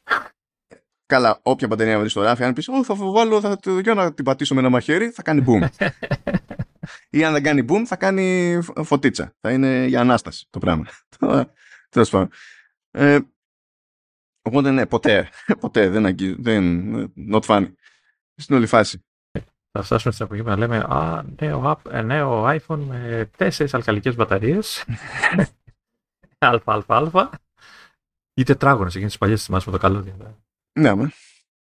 Δεν ξέρω πώς να. Δηλαδή, έχει προφανή θετικά, έχει και προφανή αρνητικά. Δεν ξέρω ποιος προτιμά τι. Και για να πιάσει το προφανές θετικό τόπο, θα πρέπει όλοι να βγάζουν στο ράφι και ως ανταλλακτικό την μπαταρία να μπορείς να το αγοράσεις. Κάτι μου λέει ότι η Apple θα ξαναπάει στα δικαστήρια ή μπορεί να ενωθούν τώρα κι άλλοι. Γιατί προφανώς τους δυσκολεύει όλους, έτσι. Ποια δικαστήρια, δεν είναι θέμα δικαστηρίων αυτό. Κάπως δεν θα μπορεί να κάνει κάποια αντίδραση. Το μόνο που κάνεις είναι lobbying για να μην περάσει αυτό το πράγμα. Το οποίο μέχρι στιγμής προφανέστατα έχει αποτύχει, διότι σίγουρα θα έχει βάλει το χέρι της, δεν θα έχει καθίσει να το κοιτάζει αυτό να έρχεται. Δεν νομίζω ότι βολεύεται και κανείς άλλος κατασκευαστής σε αυτήν την κατηγορία, έτσι κι αλλιώς. Δηλαδή, ούτε η Nintendo θα περάσει τη σκούφια της σε αυτή την περίπτωση, γιατί η Nintendo είναι Nintendo, ξέρουμε τι άλλα κουβαλάει. Μέχρι στιγμής δεν έχει περάσει αυτό το πράγμα. Θα δούμε. Η λογική από την Ευρωπαϊκή Επιτροπή είναι ότι το ζήτημα είναι να καταλήγουμε να είναι πιο σπάνιο να σουτάρει ο άλλος ολόκληρο τηλέφωνο επειδή την παλεύει μπαταρία. Που εκεί πέρα κακώς το κάνει, έτσι κι αλλιώς. Δεν θέλω να πω, δηλαδή λέτε και αλλάξετε, δεν είναι τόσο πια τραγικό. Ναι, εντάξει, κοίτα, έχουμε πει χιλιάδες φορές. Υπάρχουν εκείνοι που θεωρούν ότι αυτά, δεν είναι θέμα χημίας, αλλά εκφυλίζεται η απόδοση της μπαταρίας σε βάθος χρόνου για να σε αναγκάσουν να αλλάξει τηλέφωνο. Εντάξει. Ισχύει αυτό. Ναι, το ξέρω, το πιστεύουν, αλλά δυστυχώς όλη αυτή η θεωρία συγκρούεται με τη χημία. Όχι, ισχύει και η θεωρία. Μια εταιρεία θα σε αναγκάσει, θα έχει φτιάξει να χαλάει το κινητό της για να σε αναγκάσει να πάρεις άλλο κινητό από την ίδια εταιρεία που πριν είπες ότι χάλασε και δεν ήσουν ευχαριστημένος. Και είναι λογικό να το πιστεύουν αυτό. Είναι γενικά λίγο περίεργο το πραγματάκι εδώ πέρα. Τέλος πάντων, λοιπόν, πάμε παρακάτω. Ελπίζω να είστε έτοιμοι για μερίδια αγοράς, τα οποία δεν ορκίζονται ότι είναι super duper υπερακριβή, αλλά προέρχονται από stat counter που μετρά με συγκεκριμένη μεθοδολογία κτλ. Και μου κάνει εντύπωση και είπα να το χώσω εδώ πέρα, διότι δεν περίμενα να έχει τέτοιο μερίδιο Mac σε υπολογιστές. Τι μερίδιο θα λέγεις ότι μπορεί να έχει παγκοσμίως το macOS μεταξύ λειτουργικών για τέτοια? Θεωρητικά είναι πολύ χαμηλό, ρε παιδί μου. Κάνα 10-15% και πολύ λίγο. Και όμως είναι παραπάνω και είναι και στην άνοδο. Είναι 21,38, τουλάχιστον με δεδομένα Ιουνίου. Ωραία. Και να το αποδώσω αυτόματα στα Apple Silicon ή όχι? Σίγουρα έχει βοηθήσει, γιατί το τελευταίο διάστημα έχει ανέβει. Ήτανε παρακάτω και ήταν και σιτά κάτω από 20, ας πούμε. Ήταν 16 και τέτοια. Αλλά έχει δώσει πόνο. Και καλά, εκεί που σοκαρίστηκα είναι που βλέπω Windows 68,15%. Λέω πώς το πάθα, τι συνέβη. Μες στο μυαλό μου τα Windows θα ήταν για πάντα στο 199% ας πούμε, στο κεφάλι μου. Μιλάμε πάντα για τα λειτουργικά, έτσι, δεν αναφέρομαστε σε hardware τώρα, δηλαδή PC και Mac, έτσι μιλάμε για τα λειτουργικά. Ναι, αλλά αυτά πάνε πακέτο, αυτό πάνε πακέτο με hardware, τι είπα να πεις, τα παίρνεις στα Windows. Ναι, γιατί ήθελα να πω ότι ίσως εγώ έχω μια τέτοια αίσθηση, αλλά δεν ξέρω αν ισχύει, ότι υπάρχει μια κάποια στασιμότητα στον χώρο του PC, στο επίπεδο του hardware, ότι δεν ακούγονται πολλά εντυπωσιακά πράγματα. Δεν ξέρω. Δεν έχει φτάσει σε μένα τουλάχιστον κάτι τέτοιο.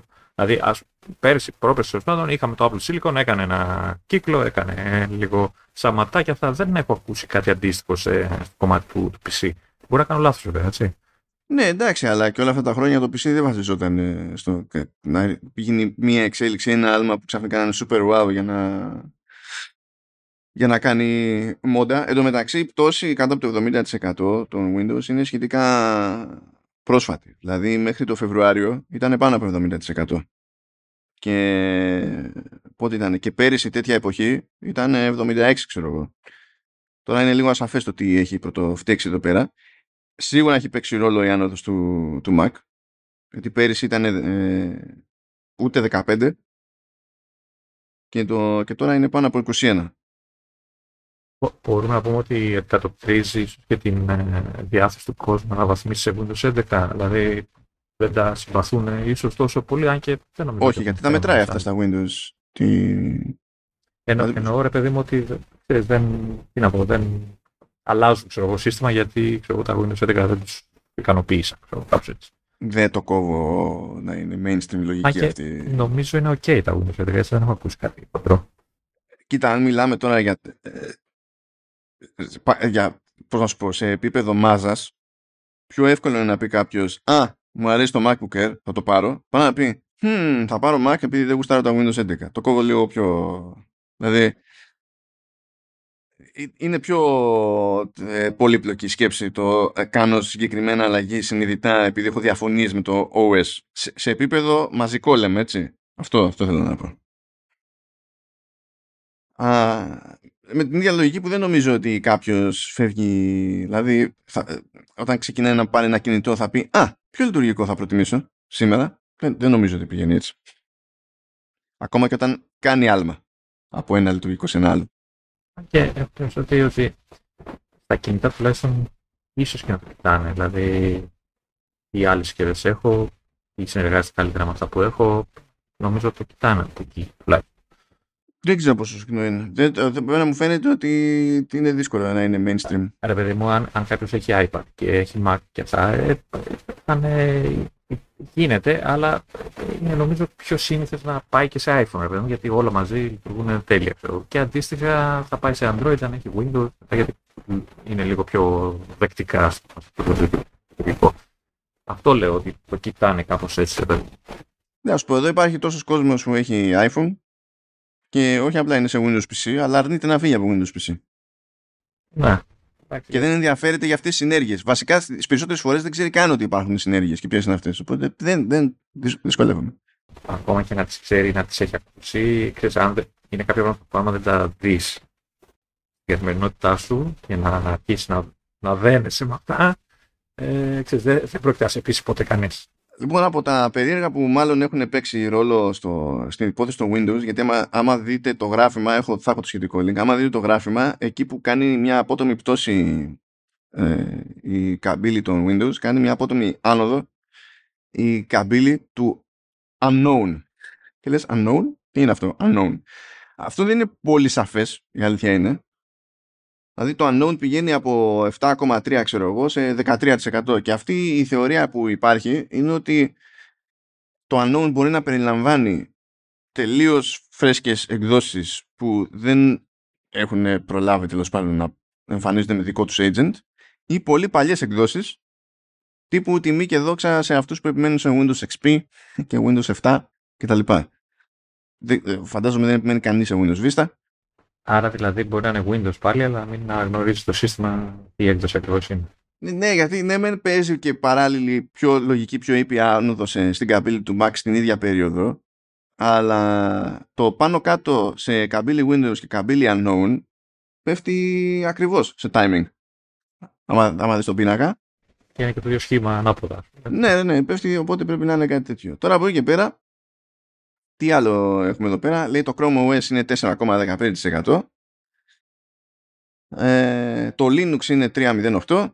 FreeBSD, just how, 0,01%. Τώρα λένε και ορισμένοι ότι αν υπολογίσουμε το Chrome OS κατά μία έννοια έχει βάσει στο Linux, μπορούμε να το προσθέσουμε στο Linux για να πούμε τέτοιο, ότι είναι πάνω από το 7. Διαφωνώ με αυτή τη θεωρία. Γιατί με αυτή τη λογική και το Linux έχει βάσει το Unix και το macOS έχει βάσει το Unix, άρα το Unix κερδίζει. Δεν είναι έτσι. Δεν πηγαίνει. Είναι λίγο... Δεν λειτουργεί το πράγμα. Κάπως έτσι. Πατιέρα. Βέβαια, έχει εδώ filtering, καλά μου παιδιά.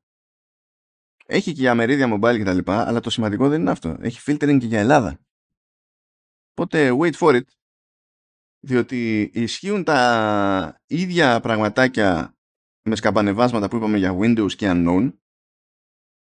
Αλλά είναι πιο συγκεκριμένα τα νούμερα που έχουμε εδώ. Δηλαδή, ενώ παγκοσμίως σε ετήσια βάση, έτσι, σε ετήσια βάση, δεν μιλάμε τώρα για συγκεκριμένο μήνα, είναι σχεδόν 79% τα Windows, παρά την όποια πτώση τους κτλ. Το δεύτερο, στην Ελλάδα, με 10,1% είναι το Linux. Εντάξει, είμαστε ηλίθιοι. Εντάξει, είμαστε κάφροι. Δηλαδή... Ρε παιδιά, έτσι δεν θα γίνει ποτέ η συρρελιτικά. Δεν μπορεί να είστε... τόσοι με δικούς σας servers, δηλαδή. Γιατί μιλάμε για καταναλωτική χρήση τώρα εδώ πέρα. Δεν μιλάμε για το τι γίνεται σε data centers. Σε data centers όλα Linux είναι. Εντάξει, ξέρω. Εγώ τους πάω. Εντάξει. Τουλάχιστον είμαστε κάφροι με άποψη. Εγώ σέβομαι τη δουλειά που κάνουν. Σέβομαι το ιδεολογικό παρότι διαφωνώ. Αλλά δεν μπορώ να συνεννοηθώ με καθαρούς Linuxάδες. Δηλαδή δεν μπορώ να συνεννοηθώ με Linuxάδες. Θα μου πούνε γιατί βάζεις Linux, γιατί το default application που έχει για mail δεν με αφήνει, ξέρω εγώ, να αλλάξω μέγεθος γραμματοσυράς. Γράψτε το μόνος σου. Όχι φιλαράκι, γιατί το ζήτημα είναι να κάνω τη δουλειά με τα mail μου. Όχι να κάθομαι να κάνω custom φάση για να αλλάξω το γραμματοσυρά. Μέγεθος γραμματοσυράς. Θέλουμε να κάνουμε δουλειά με αυτά. Δηλαδή, άμα είναι να μου πουλάς ένα. Να μου πουλάς, τέλος πάντων, που λέει ο λόγος. Αν και παίζει και αυτό. Άμα είναι να παίρνω ένα ποδήλατο με μία ρόδα και να λέω, γιατί μου πούλησες ποδήλατο με μία ρόδα, φτιάξε τη δική σου ρόδα. Ναι, το τι είναι εφικτό δεν πάει να πει ότι με ενδιαφέρει. Θα κάνω δουλειά. Μία τις ακτίνες. Ναι, και virtual machine Windows δεν γουστάρω να έχω, αλλά όταν πρέπει να το έχω για να κάνω δουλειά, δεν είναι θέμα γούστου, πρέπει να το έχω. Μπράβο. Τέλος πάντων, το unknown που είπαμε τι μάλλον εστί unknown είναι τρίτο με 6,29, 6,3 πες και macOS είναι 4,33. 4,33. Τα βλέπουμε. Ούτε στο Apple Maps θα μας βάλουν. Και για να καταλάβετε, έτσι, δηλαδή σε σχέση με πέρυσι Ιούνιο ήταν 4,17 και τώρα Ιούνιο είναι 4,33. Είναι σαν να μην έχει αλλάξει τίποτα. Είμαστε σταθεροί. Ξέρεις τι, φταίω και εγώ είπαμε που δεν έχω αγοράσει τίποτα για να εκτοξεύσουν τα κέρδη. Να σου πω, δεν θα φαλίρεις τώρα τη... Δηλαδή, άμα είναι να μας κάνεις τέτοια ζημιά, άσε, δηλαδή, ξέρω εγώ, να κάνουμε crowdfunding, να γίνει ένα κάτι. Και εκεί που έβλεπα αυτά τα πράγματα για τον desktop, λέω, κάτσε για να ικανοποιήσουμε την περιέργειά μας και σε τέτοιο, σε mobile, για Ελλαδάρα. Και να δούμε και λίγο tablet. Mobile, παιδιά, κόντρα σε σχεδόν όλες τις θεωρίες για είστε όλοι πρόβατα κτλ. Πέρυσι τέτοια εποχή είχε σχεδόν 18% το iOS και φέτος έκανε από το Φεβρουάριο προς Μάρτιο κτλ. Έκανε μια απότομη πτώση και τώρα δεν είναι ούτε 12%. Ούτε 12%. Το Android έχει πάει, ήταν καλά έτσι κι αλλιώς, είναι λογικό να είναι τέρμα Θεού το Android, αλλά όταν λέμε τέρμα Θεού, Ελλαδάρα αυτή τη στιγμή είναι στο σχεδόν 88%. Μου κάνει εντύπωση που η Samsung είναι τόσο πεσμένη. Όχι, η Samsung δεν είναι... Τώρα κακώς το έχει αυτό εδώ πέρα. Samsung εννοεί το λειτουργικό το δικό της. Το Android που χρησιμοποιεί η Samsung μετράει στο Android. Η Samsung εννοεί ο ποιητής αυτό το visionOS που ο Θεός το κάνει. Εντάξει. Δεν έχει νόημα αυτό, δηλαδή. Δεν κάνει να μπεις στη συζήτηση. Ωραία. Οπότε η φιλοσοφική η ερώτηση κρίσης είναι πώς γίνεται να είμαστε εμείς πρόβατα με 10% και το 90% που επιλέγει το ίδιο πράγμα. Όχι, είναι αυτή η θεωρία. Είναι ότι όλοι αγοράζουν iPhone, όλοι θέλουν iPhone, όλοι δεν ξέρω κι εγώ τι κτλ. Έχει πέσει κιόλας. Θα πει κάποιος έχει πέσει γιατί πρώην πρόβατα είδανε το φως. Εντάξει, δεν θα σας συνοχωρήσω, αλλά έχει πέσει επειδή οικονομικά τρώμε όλοι ήττα. Γι' αυτό έχει πέσει. Δεν το συζητάμε. Και για να δω για τάμπλετ. Εκεί δεν το είδα από πριν. Ενώ αυτό τους πίνακες μέχρι τώρα τους έχω δει και ξέχωνα μόνος μου. Δεν είχα πατήσει για τάμπλετ. Θέλω να δω λίγο Ελλαδάρα τάμπλετ. Να κάνω μια έτσι. Θα μας τρελάνουν τώρα. Εντάξει, τώρα δεν το πιστεύω. Λοιπόν, εδώ πέρα είναι πιο λογικά τα πράγματα. Εγώ το περίμενα πιο χαμηλά πάντως. Πολύ πιο χαμηλά το περίμενα. Λοιπόν, είναι γύρω στο 73% Android tablets, που είναι, ξέρετε, οποιοδήποτε tablet που κάνει από 4 ευρώ έως Samsung. Η κλίμακα αυτή είναι. Δηλαδή είναι τα tablets της Samsung που μπορείς να πεις ότι ως προϊόντα μπορώ να καταλάβω γιατί υπάρχουν, σε αυτή την κατηγορία, και όλα τα υπόλοιπα κανείς δεν ξέρει τι συμβαίνει. Είναι τα tablet που παίρνουμε για τα παιδιά, τα μικρά. Αυτό ναι, αυτό το δέχομαι. Είναι πώς ήταν My First Sony, ας πούμε, και λέγεις είναι για κλωτσιά αυτό. Και γι' αυτό το πήραμε, για να αντέχει. Αυτό το δέχομαι. Είναι λογική επιλογή. Κάτι που είχα κάνει και εγώ και είχα πάρει ένα της πλάκας και απλά συνειδητοποίησα ότι πέρα ότι χάλασε μέσα σε NDT, ότι ξέρεις, έτσι έδωσα παραπάνω λεφτά από το να μην πάρω κατευθείαν ένα μέτριο iPad. iOS λοιπόν, Ελλαδάρα, σχεδόν 27%. Δηλαδή εδώ έχουν πάρει χαμπάρι σε γενικές γραμμές αυτό που έχουν πάρει χαμπάρι διεθνώς, ότι αν είναι να σε νιάξει το τάμπλετ θα πέσει στα χέρια σου, θα πάρεις iPad.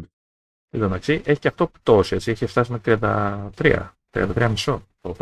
Ναι, αλλά και πάλι ρε παιδί μου, αυτό είναι τροφαντό κομμάτι της πίτας. Μου κάνει εντύπωση γιατί έχει αρκετά μεγάλη πτώση μεταξύ Φεβρουάριο και Μάρτιο και θα καταλάβω τι γίνει τότε. Και έπεσε τόσο πολύ. Τότε άνοιξε.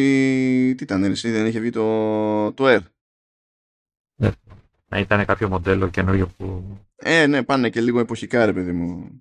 Αυτά. Και τότε ήταν εκείνη την περίοδο ήταν που ανέβηκε το iOS και αναμενόμενα είχε μια κάποια πτώση το Android και μετά επανήλθε. Και συνέχισε. Το Μάιο έχει μια μικρή άνοδο πάλι και μετά αναφέρθηκε. Ναι. Okay. Να σου πω την αλήθεια. Περίμενα πολύ πιο χάλια την εικόνα του iPad. Η αλήθεια. Δηλαδή το iPhone το περίμενα πιο ψηλά γιατί αυτό που έλεγες, όλοι λένε ότι παίρνουν όλοι iPhone κτλ. Και το iPad που είναι, ξέρεις, πιο αγορά, πιο. Πώς να το πω, μη χρήσιμη, ας το πούμε. Βασικά τα περίμενα ανάποδα τα δύο γραφήματα, η αλήθεια είναι. Πάλι βέβαια είμαστε κουλοί από την άποψη ότι σε παγκόσμιο επίπεδο το iPad έχει. 53,5. Είναι πάνω από τα μισά tablets που πολλούνται. Δηλαδή, σε παγκόσμιο επίπεδο ισχύει αυτό το The tablet market is the iPad market. Κοίτα, να τα δει η Apple, πας και μας θυμηθεί σαν χώρα, να κάνει τίποτα κινησούλες, να ξυπνήσουμε. Πάντως, Ελλάδα, θέλω να μου εξηγήσει κάποιος τι είναι αυτό, 0,13% Linux tablets, αλλά ακόμη περισσότερο, ποιος είναι ακόμα Ιούνιο του 2023 με tablet, με BlackBerry OS. Ποιος διάολος είναι. Ένας πρέπει να είναι. Ένας θα είναι, ναι. 0,01. Δηλαδή, why. Μου κάνει εντύπωση που δεν τρέχει Windows, έτσι, γιατί είχαν παίξει λίγο τα Surface. Δεν ξέρω γιατί. Αυτό με μπερδεύει, γιατί το μερίδιο εδώ λέει 0. Αλλά πώς το εννοεί ο ποιητής? Δηλαδή, αν κάποιος έχει Surface, το μετράει στα Windows PC με τη λογική ότι έχει κανονικά Windows. Γιατί που και που υπάρχουν κάποια μοντέλα Surface που είναι με ARM πάνω, αλλά αυτά πραγματικά τι μερίδιο να έχουν? Δηλαδή, είναι πάντα αναρωτιέσαι γιατί βγήκανε. Άρα, μπορεί να μην τα θεωρεί ως tablet. Πιστεύω ότι θα πηγαίνει και θα τα ρίχνει όλα και καλά στην κατηγορία desktop. Γιατί Και καλά, όταν λέει ο ποιητής desktop OS, εννοεί και τα laptop, με τη λογική ότι έχουν το ίδιο λειτουργικό. Ο διαχωρισμός γίνεται βάση λειτουργικού. Τι να πω στο παλικάρι που έχει μείνει με BlackBerry OS, δεν ξέρω. Αυτό είναι το ένα, και το άλλο το 10% των Linuxάδων στην Ελλάδα, στο desktop. Δηλαδή, desktop και laptop, δηλαδή σαν sum αυτό, 10% είναι Linuxάδες. Τι να πω. Άμα είναι κανένας και μας ακούει, τουλάχιστον να μας πει και ποιο αντίστρο προτιμάει, έτσι, περίεργα. Έχω έναν, θα το ρωτήσω. Γιατί και εκεί πέρα υπάρχουν πολλαπλές επιλογές. Δεν είναι αυτό, δηλαδή λέει Linux και δεν είναι ότι συνεννοηθήκαμε για ποια γεύση Linux, ας πούμε, έχει τιμήσει ο καθένας. Δεν είναι σαν τις άλλες περιπτώσεις όπου πηγαίνει κάπου συγκεκριμένα το μυαλό σου. Άντε να πεις, ξέρω εγώ, ότι δεν είναι στην έκδοση Χ, είναι στην έκδοση Ψ, αλλά όλα είναι σε μια λογική συνέχεια. Στο Linux δεν είναι ακριβώς έτσι. Μπατιά. Λοιπόν, μπορούμε να φύγουμε από εδώ πέρα. Να πάμε σε τίποτα πιο χαριτωμένο. Λοιπόν, αυτό θα αρέσει, πιστεύω. Αυτό θα αρέσει ποικιλοτρόπως και συμφέρει για την Apple έτσι κι αλλιώς. Με αφορμή την beta του Sonoma, έβγαλε plugin η Apple για τη λειτουργία των iCloud Passwords σε browsers τρίτων. Πες μου ότι θα έχουμε Keychain σε Chrome και τέτοια. Λοιπόν, υπάρχει ήδη, δηλαδή αν κάποιος τρέχει την beta του Sonoma, μπορεί να κουμπώσει για το plugin σε Chrome ή Edge. Ήδη έχουν ξεκινήσει το, μα γιατί όχι Firefox, βάλτε Firefox κτλ. Υπάρχει extension δηλαδή που λέγεται iCloud Passwords και όχι απλά κουμπώνει στο iCloud Keychain και μπορεί να κάνει autofill, αλλά μπορεί να κάνει και save και update σε καινούρια. Οπότε μπορείς να είσαι σε σύστημα, ξέρω εγώ, με Windows, να κοτσάρεις πάνω, ξέρω εγώ, τον Chrome, να φτιάξεις κάποιο λογαριασμό καινούριο και να...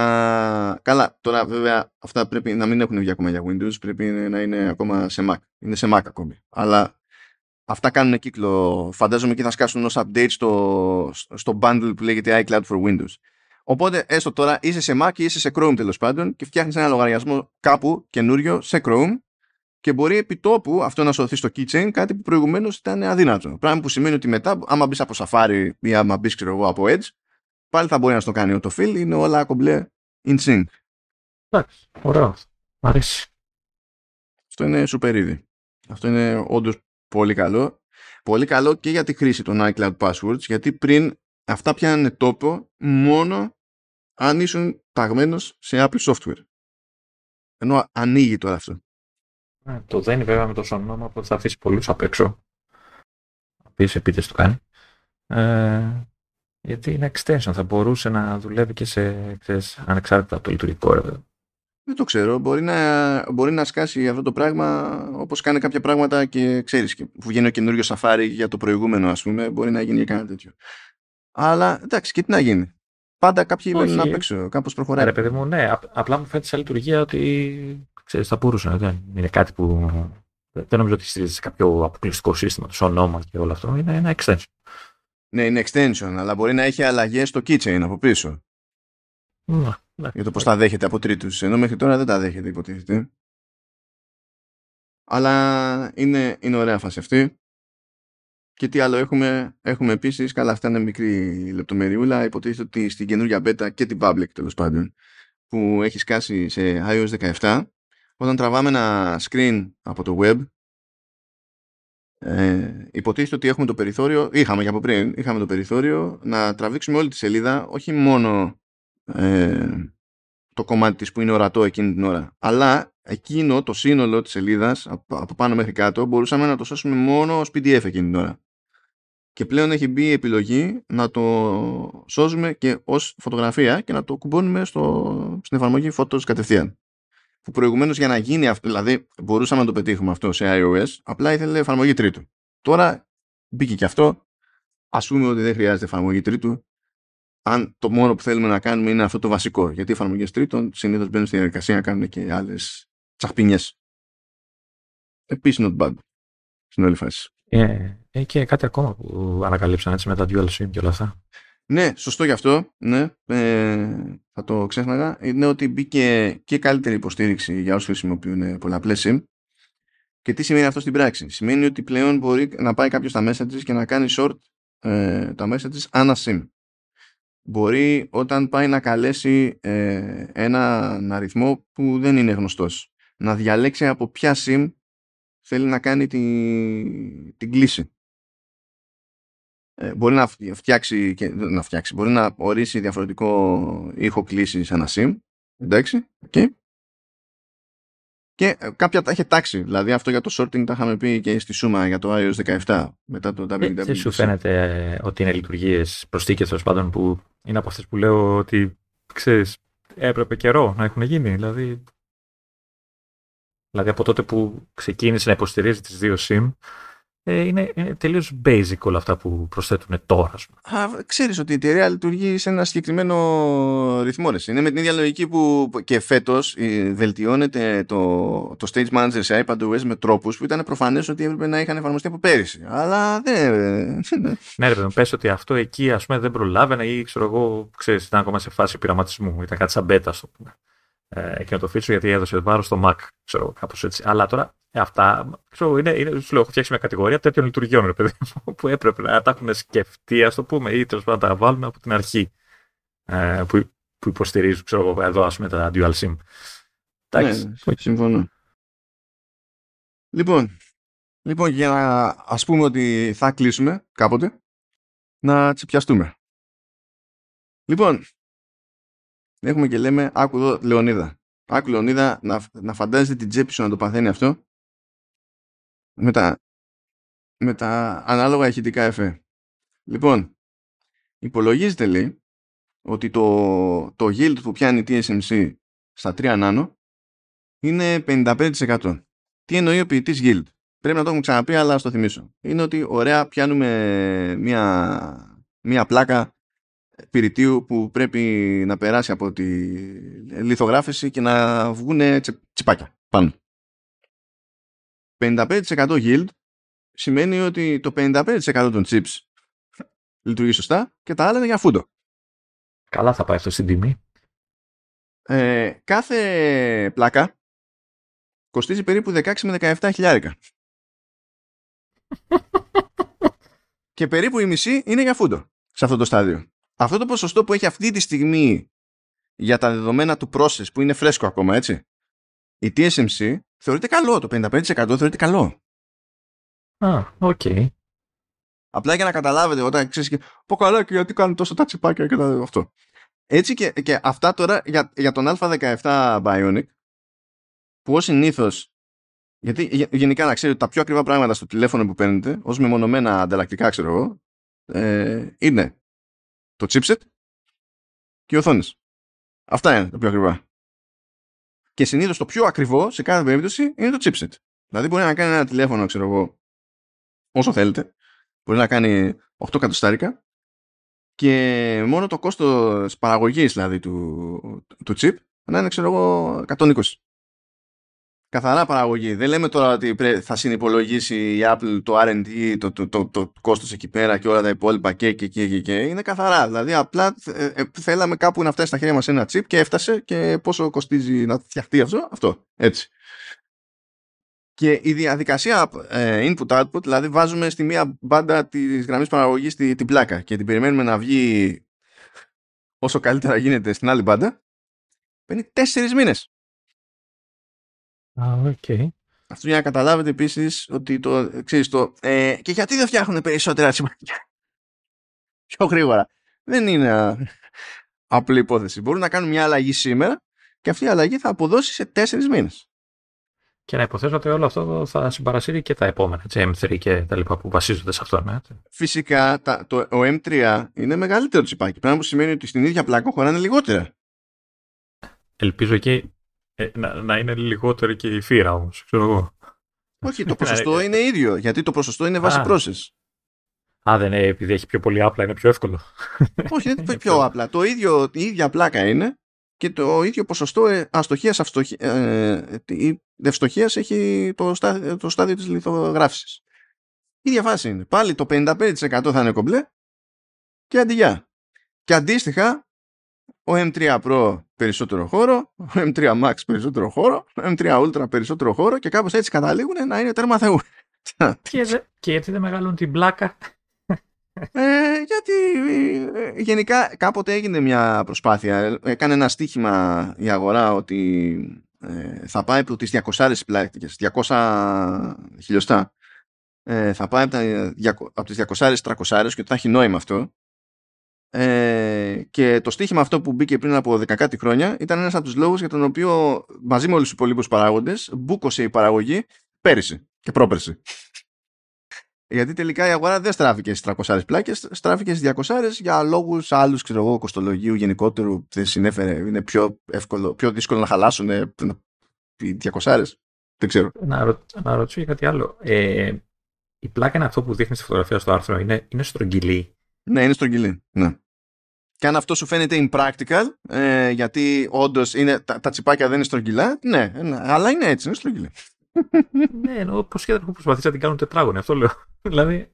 Τώρα δεν έχω απάντηση εκεί πέρα, δεν το έχω ψάξει, αλλά όπως αντιλαμβάνεστε δεν θα είναι στόκοι να θέλουν να πετάνε μέρος του πυρτίου. Προφανώς δεν είναι εύκολο. Κάποιος λόγος θα υπάρχει σίγουρα, αλλά γιατί αυτό ισχύει δεκαετίες ότι είναι έτσι, αυτές οι πλάκες.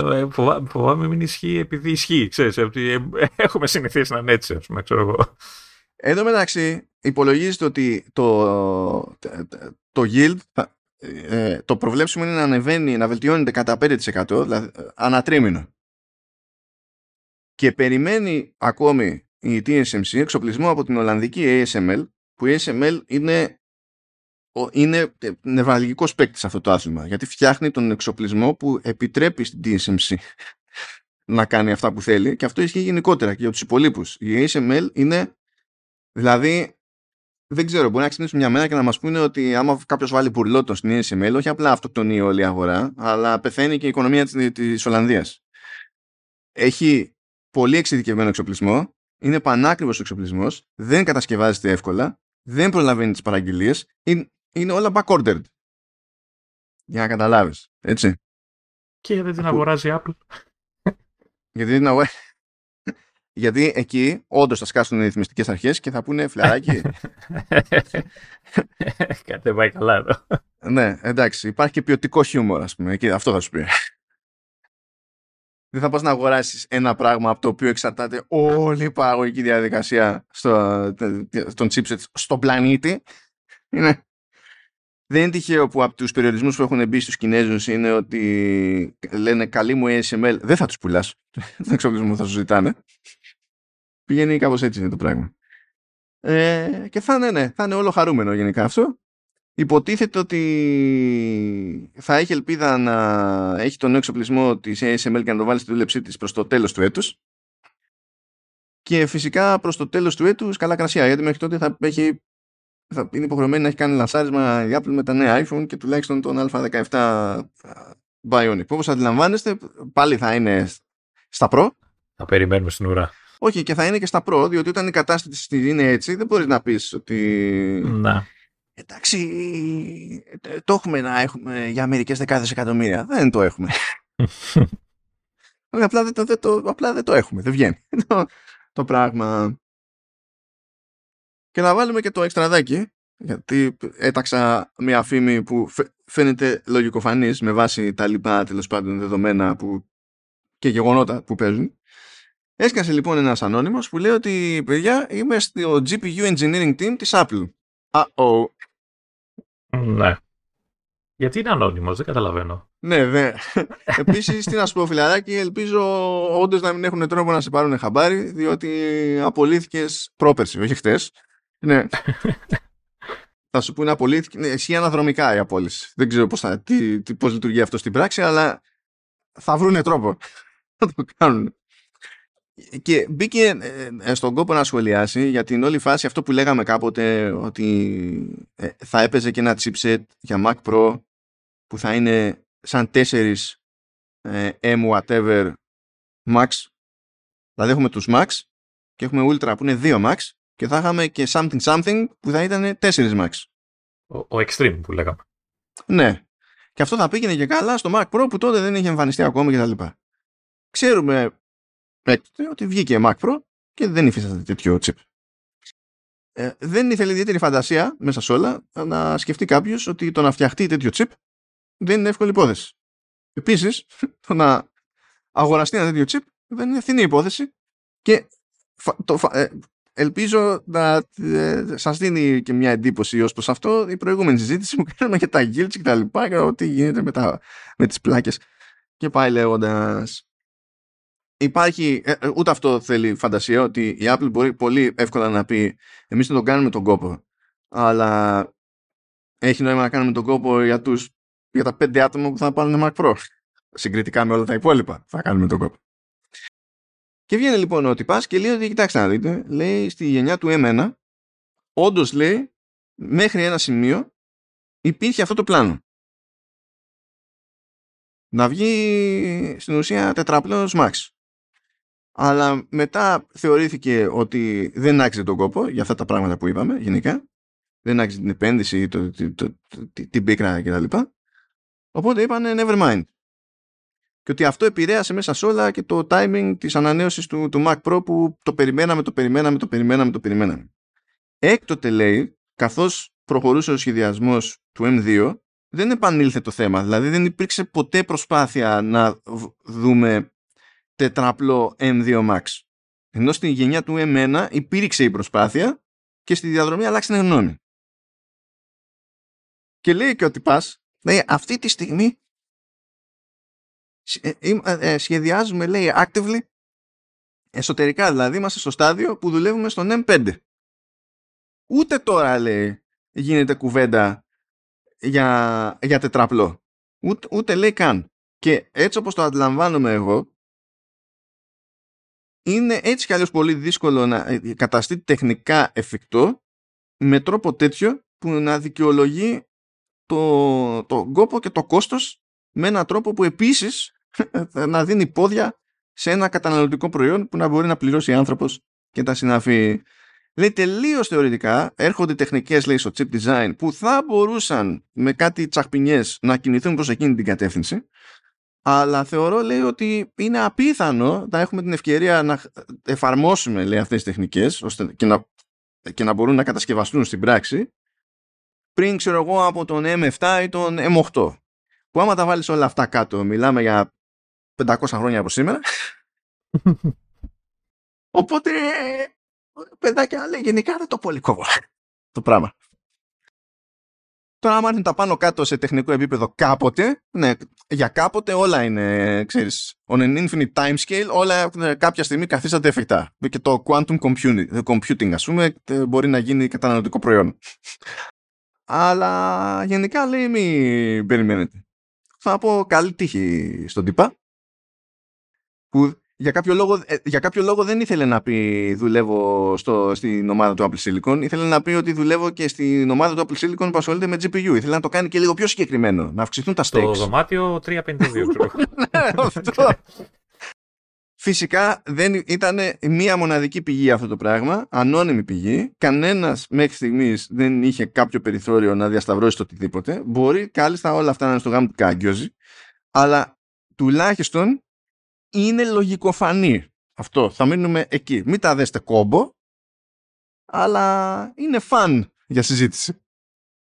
Εγώ έτσι προς τα ακούω βλέπω ότι θα αργήσει περισσότερο από τις micro LED στα αερολόγια. Αυτό πλέον είναι πιθανό. Ναι, αυτό παίζει.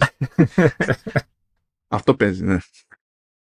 Επίσης, ελπίζω να μην κάνεις κανένα εντύπωση στο ότι βγαίνει κάποιος. Δηλαδή, αυτό σίγουρα ισχύει, ακόμα και αν ο τύπος είναι φιδέμπορας και λέει ψέματα. Ότι τώρα δουλεύουν για M5. Τα έχουμε πει χιλιάδες φορές. Είναι ορίζοντας τριετία συνήθως σε όλα αυτά τα πράγματα, όχι μόνο στο chip design, αλλά και στο product design. Δηλαδή, έτσι κι αλλιώς παίζει η δουλειά αυτή τη στιγμή. Για αυτή την περίοδο που μιλάμε για το iPhone 17, όχι απλά για το 16, έτσι λειτουργεί η Apple συνήθως. Οπότε, που βασικά και να μην λειτουργούσε η Apple, αυτά τα πράγματα σε τέτοιους κύκλους μπαίνουν. Δεν λες ότι, και τώρα που τελειώσαμε τον M2, θα πάρουμε μια εβδομάδα ρεπό και στην επιστροφή θα σκεφτούμε τι μπορούμε να κάνουμε για τον M2. Δεν λειτουργούν έτσι. Αυτά τα πράγματα θα πηγαίναν όλοι για φούντο. Οπότε, ναι, τα πράγματα εκεί πέρα είναι. Αυτό τουλάχιστον είναι προβλεπέ. Δεν είναι περίεργο καθόλου. Το πιστεύω με 1000. αναμενόμενα, Λεωνίδα, η απορία σε όλα αυτά είναι ότι τι διάλογο θα... Τι μέλλον έχει ο Mac Pro που δεν απορούμε τώρα, σήμερα, στο επεισόδιο 230, γι' αυτό έχουμε ξανααπορήσει.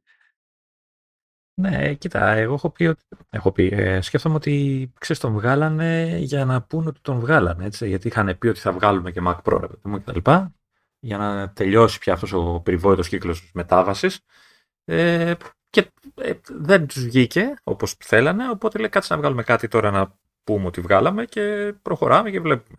Έτσι το κόβω εγώ το Mac Pro. Ναι, δεν... Κοίτα, είχε φανεί, ρε παιδί μου, προηγούμενα χρόνια ότι η Apple είχε σκεφτεί ότι δεν είναι απαραίτητο να ξανασχοληθεί με το Mac Pro. Μετά άλλαξε γνώμη. Και είδαμε το Mac Pro του 2019. Τώρα έταζε τη μετάβαση σε Apple Silicon. Το έκανε και αυτό. Αλλά είμαστε στη φάση που σχεδόν κανένας δεν καταλαβαίνει γιατί. Δηλαδή υπάρχουν κάποια πολύ συγκεκριμένα σενάρια στα οποία απαιτείται ένα σύστημα τύπου Mac Pro. Αλλά λέγαμε και άλλη φορά ότι αυτά τα σενάρια σε σχέση με το προηγούμενο καθεστώς σε Mac Pro λιγόστεψαν ξανά. Και ενώ προηγουμένως ήξερες ότι ο Mac Pro έπαιρνε κεφάλι και σε επίπεδο απόδοσης, σε κάποια πράγματα, οπότε είχες και αυτό, πέραν των λοιπών σενάριων χρήσης, τώρα δεν το έχεις αυτό το πλεονέκτημα. Δεν ξέρω τι πάει να κάνει. Δηλαδή, σου λέει, πάμε, ξέρω εγώ, τσούκου τσούκου μπολ μέχρι να βαρεθούν όλοι και μετά να μην γκρινιάξει κανένας. Κόστανε τον Mac Pro. Δεν ξέρω. Είναι απορίας άξιο. Τι να πω. Αυτά. Μπορείτε να μείνετε με το σοκ ότι τα μισά chipsets βγαίνουν άχρηστα και να πετάνε. Και έκανε και άλλη μια μόντα, αυτό ξέχασα να το πω.